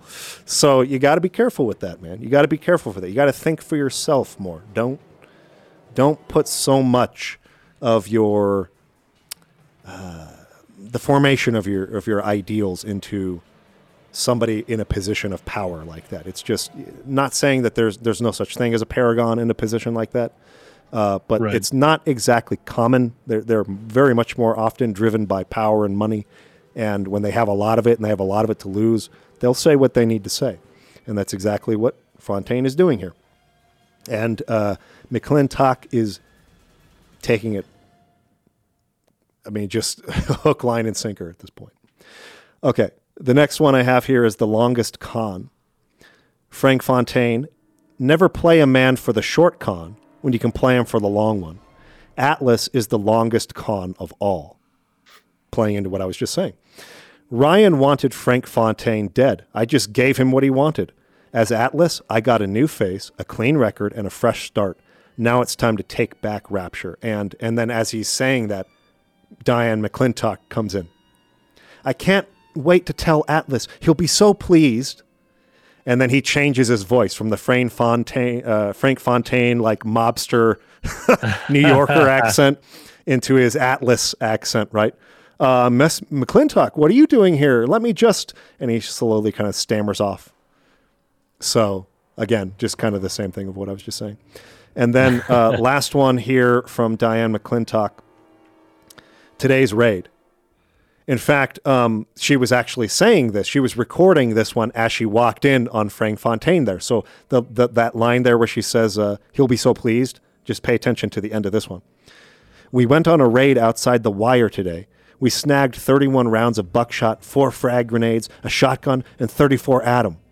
We lost McGee, Epstein, and Val- uh, Valette. We got one of those goddamn big daddies in the bargain, though. It was something awful what they had to do to that little girl to get the Adam. But we didn't start this thing. Ryan did. I can't wait to tell Atlas he'll be so pleased. So she's been completely radicalized at this point Yeah. and is justifying all the people that are dying around her and also what they had to do to the little sisters to get the Adam from them. Because Ryan started this, not us. Okay. So she she th- this Yeah. is actually really great because she it did exactly what we've been talking about through this podcast. She abandoned the one pole for the other. Yep. And the two Yes, poles exactly. Yeah, yeah. a- in terms of the hermetic um, law or, or uh, principle of polarity that we've been talking about, Yeah. The two poles are really the same thing. She abandoned Ryan for Atlas, and Atlas and Ryan are on opposite sides of the They're both just spectrum. using her. Yeah. yeah, and in the end, they're both just using her, and in the end, they're both authoritarian, and in the end, they're both Right, yeah. uh, really not that far. They're really the same thing, just at different degrees. And that's And- a one dimensional thinking where it's like you have a continuum and it's just you're either one side or the other. And if you can at the very least open that up to 2D, right? You you have more movement. It's not just Right. one side or the other. There's an up and down as well now, right? Yes, And but when you're thinking in that um just that simple binary, you're just like, "Oh, I'm not this thing anymore. I guess I'm this thing," right? And in the end, I mean, what was she trying to do when she was with Ryan? She was just trying to please him. She wanted to be accepted, and she wanted to uh, to please a man. That was Yeah. what her whole motivation was, and it wasn't working out over there. So it wasn't really about ideals for her either. Really, when you No. boil down like what drove her, she couldn't please Ryan, but she can't wait to please Atlas. And in the end, she's not doing that either. She just doesn't realize, right? At either end, she's doing the same thing. In the end, Right. both ends are the same for her too. In Yeah, the end, it's just about doing all pleasing the man. things. Yeah. Yeah. And she's justifying all of this for that, right? So Yeah. That's what we're talking about when we're saying don't jump ship from one radical ideology for the other, because really you're just doing the same thing. remember I was I was I can't even remember how old I was. I was so young, but I was thinking like the opposite of two isn't negative two. It's like green. Yes, and the right. opposite the opposite of left isn't right. The opposite of left is house. Or I don't know, like uh, because my idea when I thought of opposite, I'm thinking, oh, there's the thing, and then there's the farthest possible thing that exists away from that thing, which would be in an entirely different A category. truly different thing. Yeah. Yes, but and that was me as a young kid. I actually have a tendency to be a, too literal. I think very literally about things. Um, I didn't understand what an opposite was, and basically, an opposite is is the same thing, just the other side. And once I understood that, I'm like, oh, okay, I get it now. Right. Okay, uh, so we get to Point Prometheus. This is the final area of the game. This is where you see Frank Fontaine for the first time. You kind of start chasing him here at the beginning. And he's kind of like, you know, throwing stuff in the way as you're like running after him. Yeah, He says, Last chance, kid. Uh, you pack it in now. I'll leave this dump to you and uh, Frau Kraut, which is he's referring to um, Tenenbaum, right? So you, if you leave me alone, I'll leave Rapture to you. You keep coming, and Rapture's a fish tank. I'll destroy the place. Similar to the the thought process of Ryan. Like, if I can't have it, I'll burn it to the ground, whether it's his his, yeah. the, his national forest or whether it's Rapture, whatever. Uh, Frank Fontaine's ready to do the same thing here. So then Tenenbaum's pissed, you know, ah, you let him get away. I need a moment for thinking. Ah, Ah, of course. This will be no problem. Find a big daddy and search his body. I would suggest you to be finding one. So essentially what happens here in this last section is he wants she wants to dress you up like a big daddy. Uh, that includes not only the suit, but also the pheromones that attract the little sisters and bond them to you, uh, or bond them to the big daddies. Uh, she wants to get you all dressed up like that so that the little sisters can guide you through a section that'll get you to Fontaine and so that you'll have the power, hopefully, in that suit to be able to fight Fontaine as the final boss of the game. So this is all kind of leading up to um, the final boss of the game, which is going to be Frank Fontaine. So this section is all kind of about collecting the pieces in order to transform yourself into a Big Daddy. Now, I do have a question on this, and maybe some, maybe Rob or somebody else who's here live will be able to answer this because Okay. um, generally when people were bonded to the Big Daddy suits, it was like uh, you don't walk out of that. It's like a one way street. You transform into this, and there's no going back because like you become like the, the suit becomes part of your body. It's like it's like grafted to your skin. So I don't think that's what happens with Jack here. So is it just that he puts on the suit, but he doesn't do whatever the process is to graft it to him? But it just he just looks like a big daddy, and he has the pheromones on, so the little sisters are like tricked into bonding with him. Or, uh, but they they talk about it, or I'll read what Suchong says here in a bit. Suchong talks about it as if once you put on this suit, there's no taking it off. So I was a little confused on that point because clearly in the ending, Jack has taken the suit off at some point. Um, so I just had a little bit of confusion on that. So maybe somebody listening live will be able to answer that for me. But I'm just throwing it out there at the beginning. Um, I'll let you know. Okay. Uh, so marketing gold. This is a one that comes from Andrew Ryan. I'll admit Fontaine showed some foresight when he built up the plasmid business, but the man really never understood sales. Hiding those little girls beneath a bushel? I've just seen the preliminary design work on the new plasmid machines, and they're exactly what I wanted. Mark my words, presented properly, those little sisters are marketing gold. Great. Hiding under a bushel. Once again, that's religious terminology that's being. Yep. He does so much of that. He he he really Yeah. speaks like uh, some kind of like prophet or uh, Right. something like that. Yeah. Yeah. No, that makes sense. yeah, and and and he, yet he's so anti-religious, right? I or know, claims to be, right? Like he, he bans Bibles and hates the what's that group called again in Arcadia? The The Saturnine. yeah, the Saturnine cult, Yeah. right? He's like all about snuffing them out and no, there's no gods here. But like he talks so much like a TV evangelist or something. It's just like, holy crap, dude. Yeah. You're, you're exactly what you hate. You're the you're on the polar opposite side, but really you're kind of just the same thing at a different degree. exactly. oh, um, Chocolate Rob has this great. Uh, he says he uh, uh, these.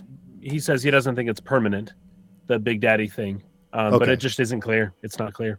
Not clear. Uh, Rob Okay. also said that uh, Frank Fontaine, in creating the perfect assassin to take out Ryan, he created the perfect assassin to take himself out. Um, Exactly. I think that's really good because this is almost like Rapture in general. Andrew Ryan is able to subvert government by building Rapture in a place where government can't get to it. And he's like, all right, I figured out a way to build a thing that can avoid government intervention.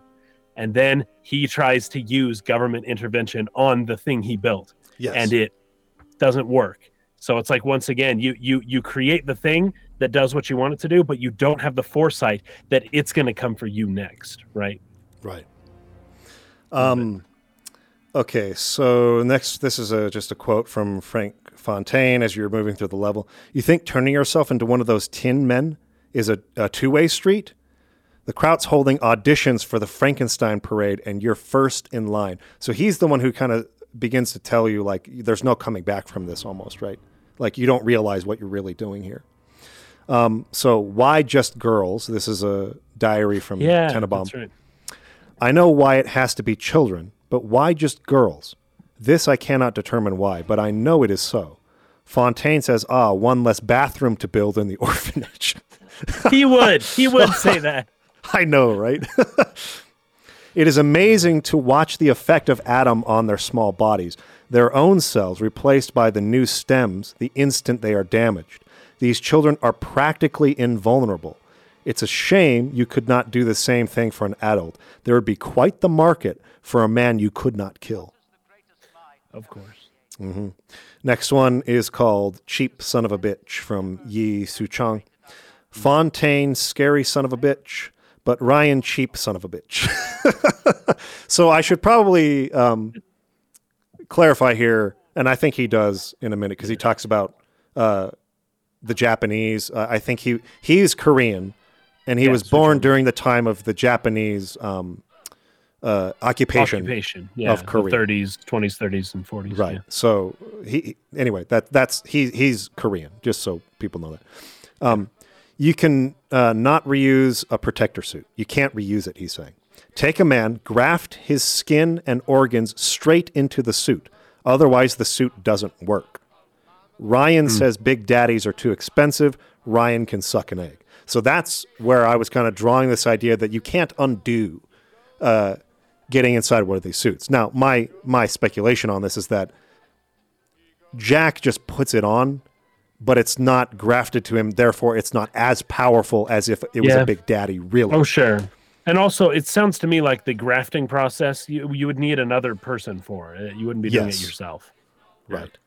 So I think that while Jack has the suit on and it gives him some added defense and power or whatnot, I think he's probably still not nearly as powerful in his Big Daddy suit as a real Big Daddy would be. That's kind of mm, my speculation on that.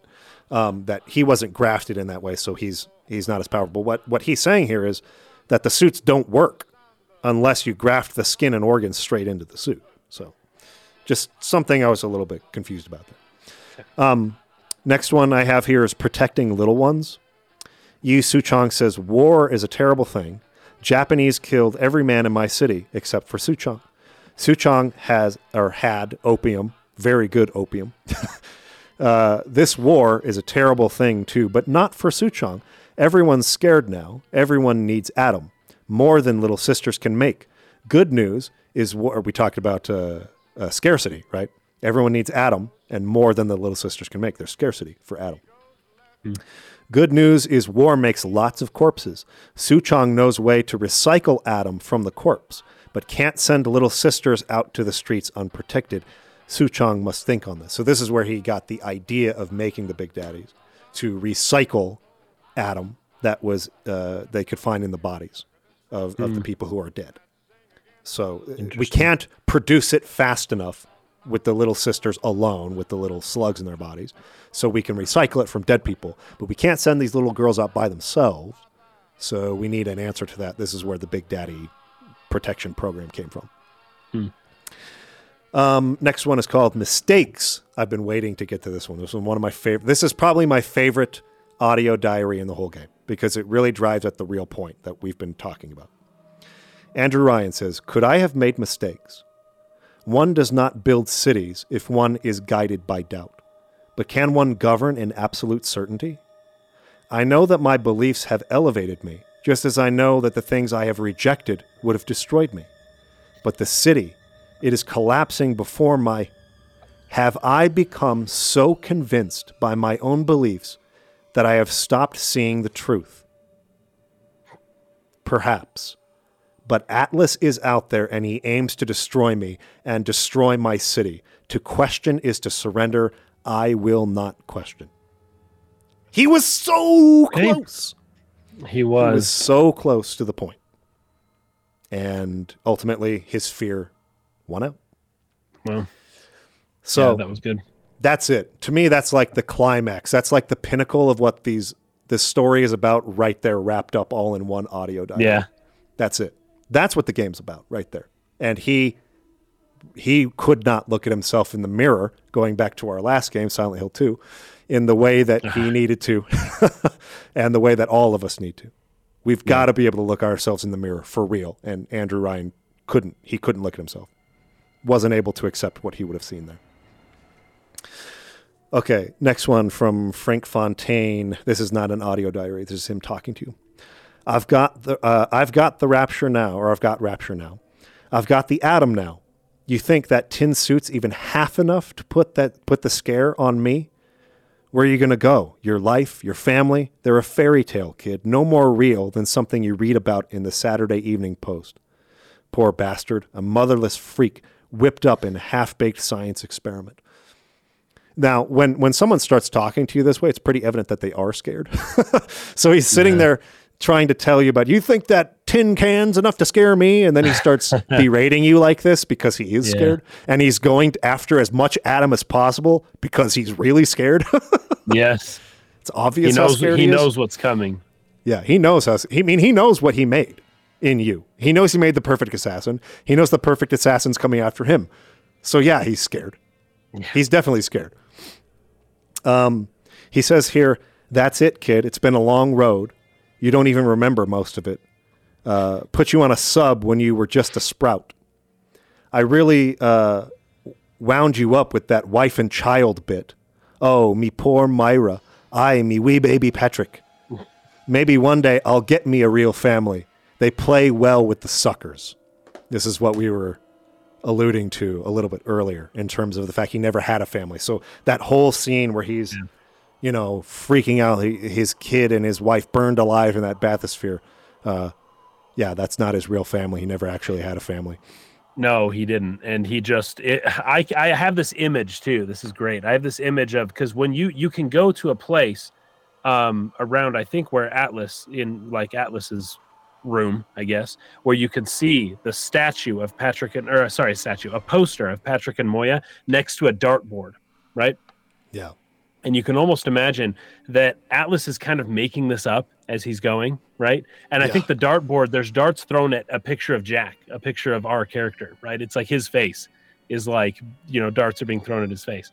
And I, I can almost like see uh, Atlas just kind of making things up, looking around him. Oh, yeah, my kids. Yeah. Uh, they're uh, Patrick and Moira. Yeah, there you go. And all the while, just like leaning back in a recliner, just throwing darts at Jack's face and just like, yeah, oh no, my kids, oh, they're about to die. Oh man. And then boom, another like bullseye right in Jack's eye and just like making it up as he goes. I don't know. I, I think that's great.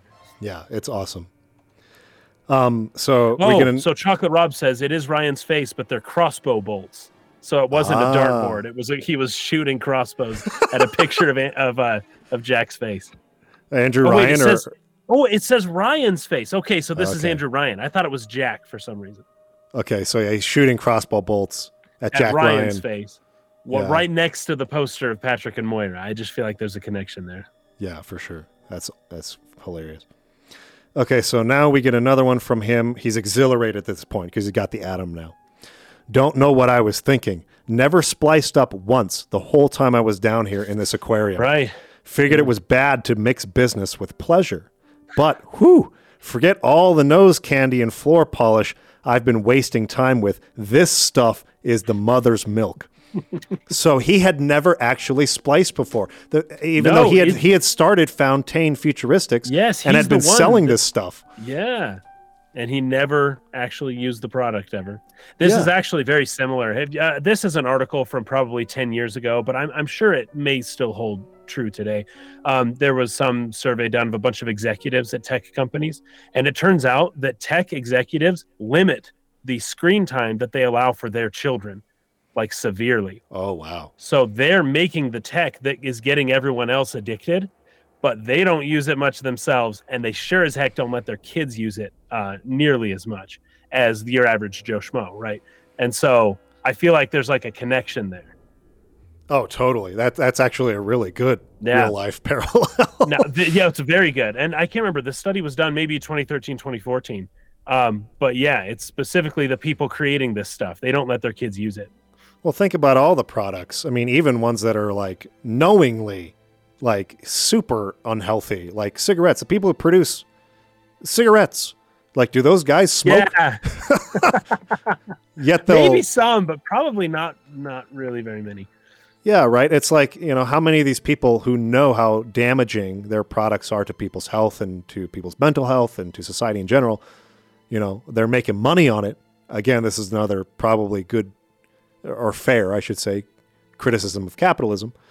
Uh, are, aren't using this stuff themselves. They're totally aware of how damaging this consumerism is, this consumerist society we live in is. Yet the the the uh, the capitalist market thrives on the consumerism, right? And we were talking about this a little bit off camera last week too. Yeah, yeah. Um, We should have how bad, that. how awful consumerism is, and how much. Yeah, I think it's most people really recognize that, yet do. how much our our economy uh, depends on it. It's literally it's it's a consumer economy. I mean that that's that's what it is. Yeah. And consumer economies will tilt towards a consumerism as almost as an ideology, and you got to do you got to find something to kind of keep yourself away from that because naturally you're just going to fall right into it. Yeah. Okay, so Frank Fontaine goes on, Ha, that might be plenty for the worker scrubs and the pencil pushers, but I need more, more. I want to splice till there ain't nothing left to splice with. So he's going, I mean, ex- excuse the expression, but balls deep with this splicing thing here. Um, he's, uh, he's in the deep end. He's in the deep end at this point. not at all. You can Um, almost imagine somebody it's their first time ever doing it and they just completely overdo it. And it's like dude you're you're setting yourself up man. This isn't Yeah, this is obviously not leading somewhere good. yeah clearly. Um, clearly. You see this is kind of a trope in a lot of um what cartoons or i'm trying to think of a specific one where it's like somebody's using more power more power and they just don't realize they're just destroying themselves. Yeah. i don't know. It's it's got to be it's i've seen it a hundred times i think I, I, I agree. Okay, so we got Tenenbaum here saying, There, you must use the needle of the little sister. So this is after you've been following the little sisters. I kind of like this because there was actually a quote I didn't take here where the little sisters are kind of guiding you and getting you into places you wouldn't be able to get otherwise, right? yeah yeah But along the way, they find corpses and they're just programmed to farm Adam and recycle Adam from them. And I think Tenenbaum says something like, "Oh, they can't help it, but like this is going to attract splicers to them once they start taking the Adam from these corpses. Please protect them." But it's like the little sisters are so programmed to do that that even though what's really supposed to happen is they're supposed to guide you into where Fontaine is, they can't help themselves when they see a corpse. They're like, "Oh, I got to go take the Adam from it." Yes. and then you got to like fight off all the splicers. I know you have to protect them. Um, that's crazy. Uh, I feel like it's around here when Tenenbaum is just like, yeah, even though you've helped them out a lot, they are permanently screwed up, and it's Yes. completely my fault, and I will never find forgiveness. Yeah. And this is Dr. Tenenbaum talking. Um, in fact, you probably put this quote down somewhere else, but I think now's a good time as anywhere else to read it. Um, she says, "For such sins as this, we can never atone." Yep. I feel like Tenenbaum has come to a point where she's gone. She's rejected, you know, the the extreme where she was at. You know, she's rejected the um, what what would you call it? Just the uh, the moral list possibilities of of human existence, and um, she it almost feels like she's talking about atoning for sins, right? She's she's speaking religiously again, and it's like she's accepted um, a type of God in some form or another um, and that she feels like she will be punished for what she's done now. And that's uh oh, how would you put it? That's like um well, first off, it's against Andrew Ryan's rules, right? No gods, right?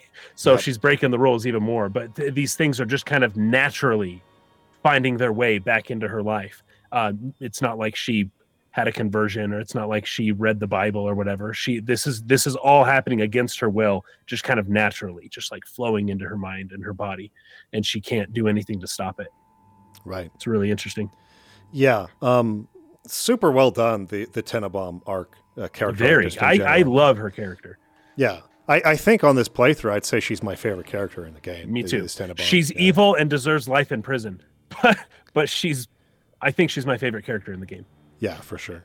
like okay i don't know about evil she's she's whatever she deserves life in prison and you know we Well- can talk about evil or not you know, we talked about this in our last podcast. she too. was evil that's for sure Silent Hill 2, right? Where yes, um, is, yes. is there really such a thing as good and evil, or is there just a spectrum of brokenness upon which people find themselves? there and you go know, when we when we realized Tenenbaum came from concentration camps, and we talk about the struggles of her life. yeah You know what I mean? Like, at least she was able to see, she was able to do what Ryan wasn't able to do, which is the great contrast between them. Ryan had the chance. He was standing at the mirror. He was ready to look at himself, and then he chose not right. to. that's a Tenenbaum, good analogy i like that yeah, Yeah. Tenenbaum looked herself in the mirror and said, "This is wrong. Why I am not. I am right. not correct. There are so many things I'm wrong about here." And Ryan refused to do that. he refused And- to do it Even though he kind of knew it, he knew it, but he refused. Yeah, Yeah, and step. and and really, I'm almost finding the same core message from both the games we just played, whether it's Silent Hill Yeah. Two or this, is that you've got to be willing. I know you've got to be willing to look yourself in the mirror for real, yeah, and and and uh, admit where you're wrong and admit your faults and be Yes. ready to accept that. And, and like those I who mentioned, are you still gonna end up serving life in prison? Yeah, probably, but that's not the point, right? Like, the point is to kind of like come to an acceptance of yourself and where you're at, and to try to, uh, well, like she said, to she's trying to atone for her mistakes, right? Trying to make things right. Yeah. so, yeah, great stuff. Um, okay, so you have to use the needle of the little sister to drain Fontaine of his Adam. It's the only way to defeat him. So this is kind of the gimmick of the final boss fight here, is that he's Yeah. going to be up in a thing, uh, like in a little device, and he's going to be like infusing himself with Adam. And you go up there with one of the little sister needles, and you drain the Adam from him and weaken him, and then you fight him for a bit. He goes back into it to try to recharge. You go drain more Adam from him. You fight him for a bit. And you do this a certain number of times until uh, you defeat the boss. Um, yeah, I think it has to be said. This is something that many people agree about. This final boss is not great.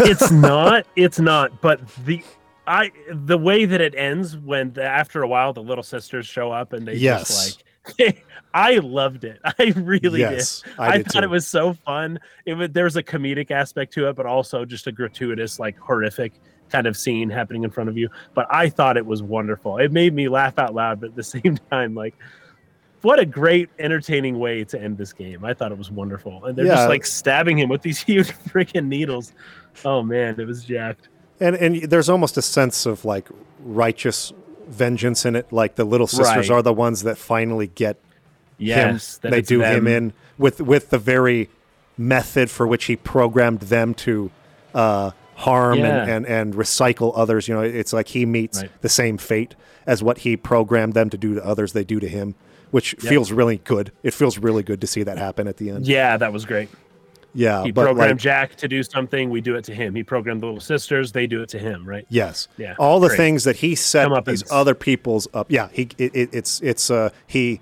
sows what he reaped, so to speak. Yeah. And so it feels really good in the end in that sense. And despite how short the ending is, I think Rob said it's like 30 seconds long. it, it, it feels very rushed. This whole boss Yeah, fight and ending feels very rushed in Yeah. terms of pacing. Like it just like really just feels like it just rushes into the end and it's over. And so like I think it's fair to criticize it for that. And I think the boss fight's way too easy.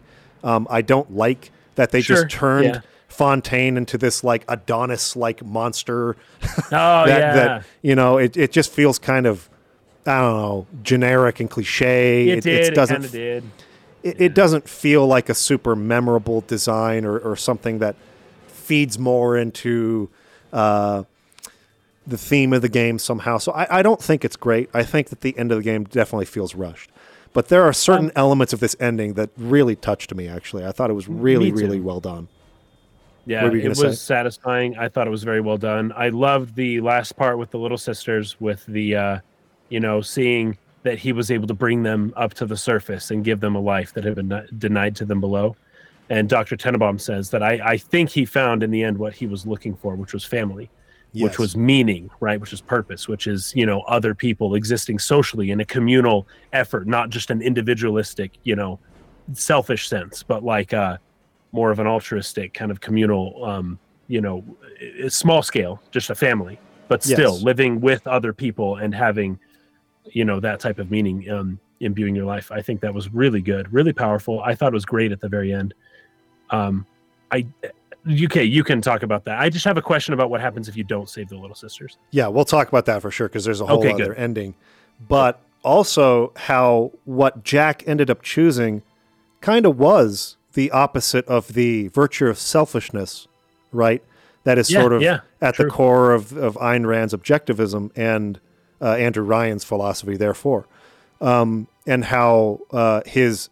Uh, now, I don't think this was as well implemented into the gameplay as it could have been. We talked about that already um, yeah. earlier when we talked about the first little sister that you choose to rescue or not. Um, But the fact that, well, what she says is, I'll just read her dialogue. They offered you the city, and you refused it. And Yeah. what did you do instead? What I have come to expect of you. You saved them. You gave them the one thing that was stolen from them a chance. A chance to learn, to find love, to live. And what was your reward? Now, this would have been perfect if there had been no reward for saving the little sisters. Exactly. Right? Exactly. That was my Yes. point. Yeah. Yes, Uh, this this would have landed so much stronger for me. Yeah. I think had there been no gameplay reward for saving the little sister. So you get no Adam at all, Right. and you can't upgrade your powers, and you can't get you know all, all those extra things, uh, extra health or whatever. You're, you're just forever locked out of ever upgrading with Adam. Like this would have been a lot stronger to me had that been the case. But the fact that you still get a lot of Adam for saving them, maybe not as much as you would have gotten, but you still get a lot. Somebody did the math. It's like 92% of, Yeah. of the Adam eh, when you factor in the plasmids and the extra kind of, you know, bonus stuff that you get. It's like almost, it's almost 100%, but not quite. it's it's not like that much of a penalty really in the end and, and that i Yeah. think hurts the game's theme overall and that's my one big Yeah. criticism of bioshock is that like had they given you absolutely no reward whatsoever for saving little sisters this would have really been beautiful to me in the end it still is but it would have been Yeah. even more so like to another level yeah. Um, but yeah. but what I really loved about it was how they show the little sisters like having rings put on their fingers and getting Mm-hmm. married, and then they show Jack kind of on his deathbed, and you see one of their hands with the ring on it like touch his arm. Oh, yeah. As like I loved that shot. I thought that shot was amazing. It just it really touched me um, during that scene, and it kind of really brought this together in a beautiful way for me. So you know, you gave them a chance, a chance to learn, go to school, get. I think it shows them, you know, graduating, diploma, whatnot Yeah. to find love, you know, getting married, Yep. to live. And what was your reward? And the and that's when they show her hand touching him as he's on his deathbed. So the That was reward the being reward. the reward being you don't die alone. Yes. Yeah. Right. And and, And- people, uh, especially when you're younger, it, you just you don't. It's hard to fathom what the future holds, what things are going to be like, like whether or not, like I don't know, the choices that you make when you're young affect the future. And a lot of people, when they're very old and are alone, wish that they had made different decisions when they were younger. Yes. That's for sure. Absolutely. And then what was your reward? And you see that happen. She says you never Yeah. said, but that's how we make the connection. But I think I know a family. Beautiful. Beautifully written, Love it. really short, a bit rushed, but beautifully written and executed nonetheless. Um, so that brings us kind of to the end of the game as far as that ending goes. The, the, there are two other endings. Really, it's only one, but Tenenbaum reads the dialogue a little bit differently. So if you if you harvest every single little sister in the game, she's like more forcefully angry at you when she reads it. Um, if you harvest more than one, so let's say you just did two, I think you'll still get this other bad ending, but she just won't be as pissed as, Okay. as she is otherwise. I think that's the way it works. Um, Hmm. But in any case, what ends up happening is the little sisters are there at the end when, with Fontaine as they took him down. They take him down the same way, so they save your Oh, really? life as Oh, you fight. Fontaine, and then you harvest all of them right there. Oh which is even more freaking brutal. Oh, Right. I just can't play the game like that. I will never. I Horrible, can't do dude. it. I was just like mouth agape when I saw that. I was like, oh my gosh. They save your life and then you kill them anyways and harvest all their Adam. If and then any of you did that, you are a dark person. yeah, so I mean, I was remember I was watching the I was watching this just to prepare for this, and I was like, "Oh, dude, I hate this ending." Wow, Um, that is messed up. but then he basically uh, takes all the technology. Jack takes all the technology, all the Adam, all the powers, and he takes that to the top world and uses it to get the nuclear secrets, and it leaves off on this really ominous foot. Like he now has nuclear power plus all of his Adam power from Rapture, and he's going to start using that to take over the world, kind of thing. Right? Kind of leaves off on that note. So um, I hate that ending. It's horrible. I'm going to pretend it doesn't exist, and I Yes, love the other one because it's beautiful. So Because it's beautiful and I love it. yeah. Yeah. So um, that's it as far as my notes go. Is there anything else you'd like to say, or anything you read in the Um, well, comments we want to read before we There was a off? brief thing um, in Andrew Ryan's office. There's an R underneath the globe. This was pointed out by a coworker of mine, actually. Um, there's an R underneath the globe. You'll see these globes occasionally throughout the game, uh, but in his office, it has an R under it, which I guess would stand for Ryan. But it would be something along the lines of Ryan seeing himself as that Atlas figure that holds up the globe. Um, uh instead of the shrug and walk away and let things go as they will, Ryan kind of reinserts himself right back under the globe and he's holding it up. And of course, it's too much to bear, and he is eventually crushed by the weight of holding up the entire society. The idea behind something like Ayn Rand's philosophy is that you know it's an equal distribution. It's one person isn't risen up and controlling everything, but Andrew Ryan put himself there, and that's uh, that's shown. Um, in the you know the R underneath the globe there in his office. Right. That's um, actually really good.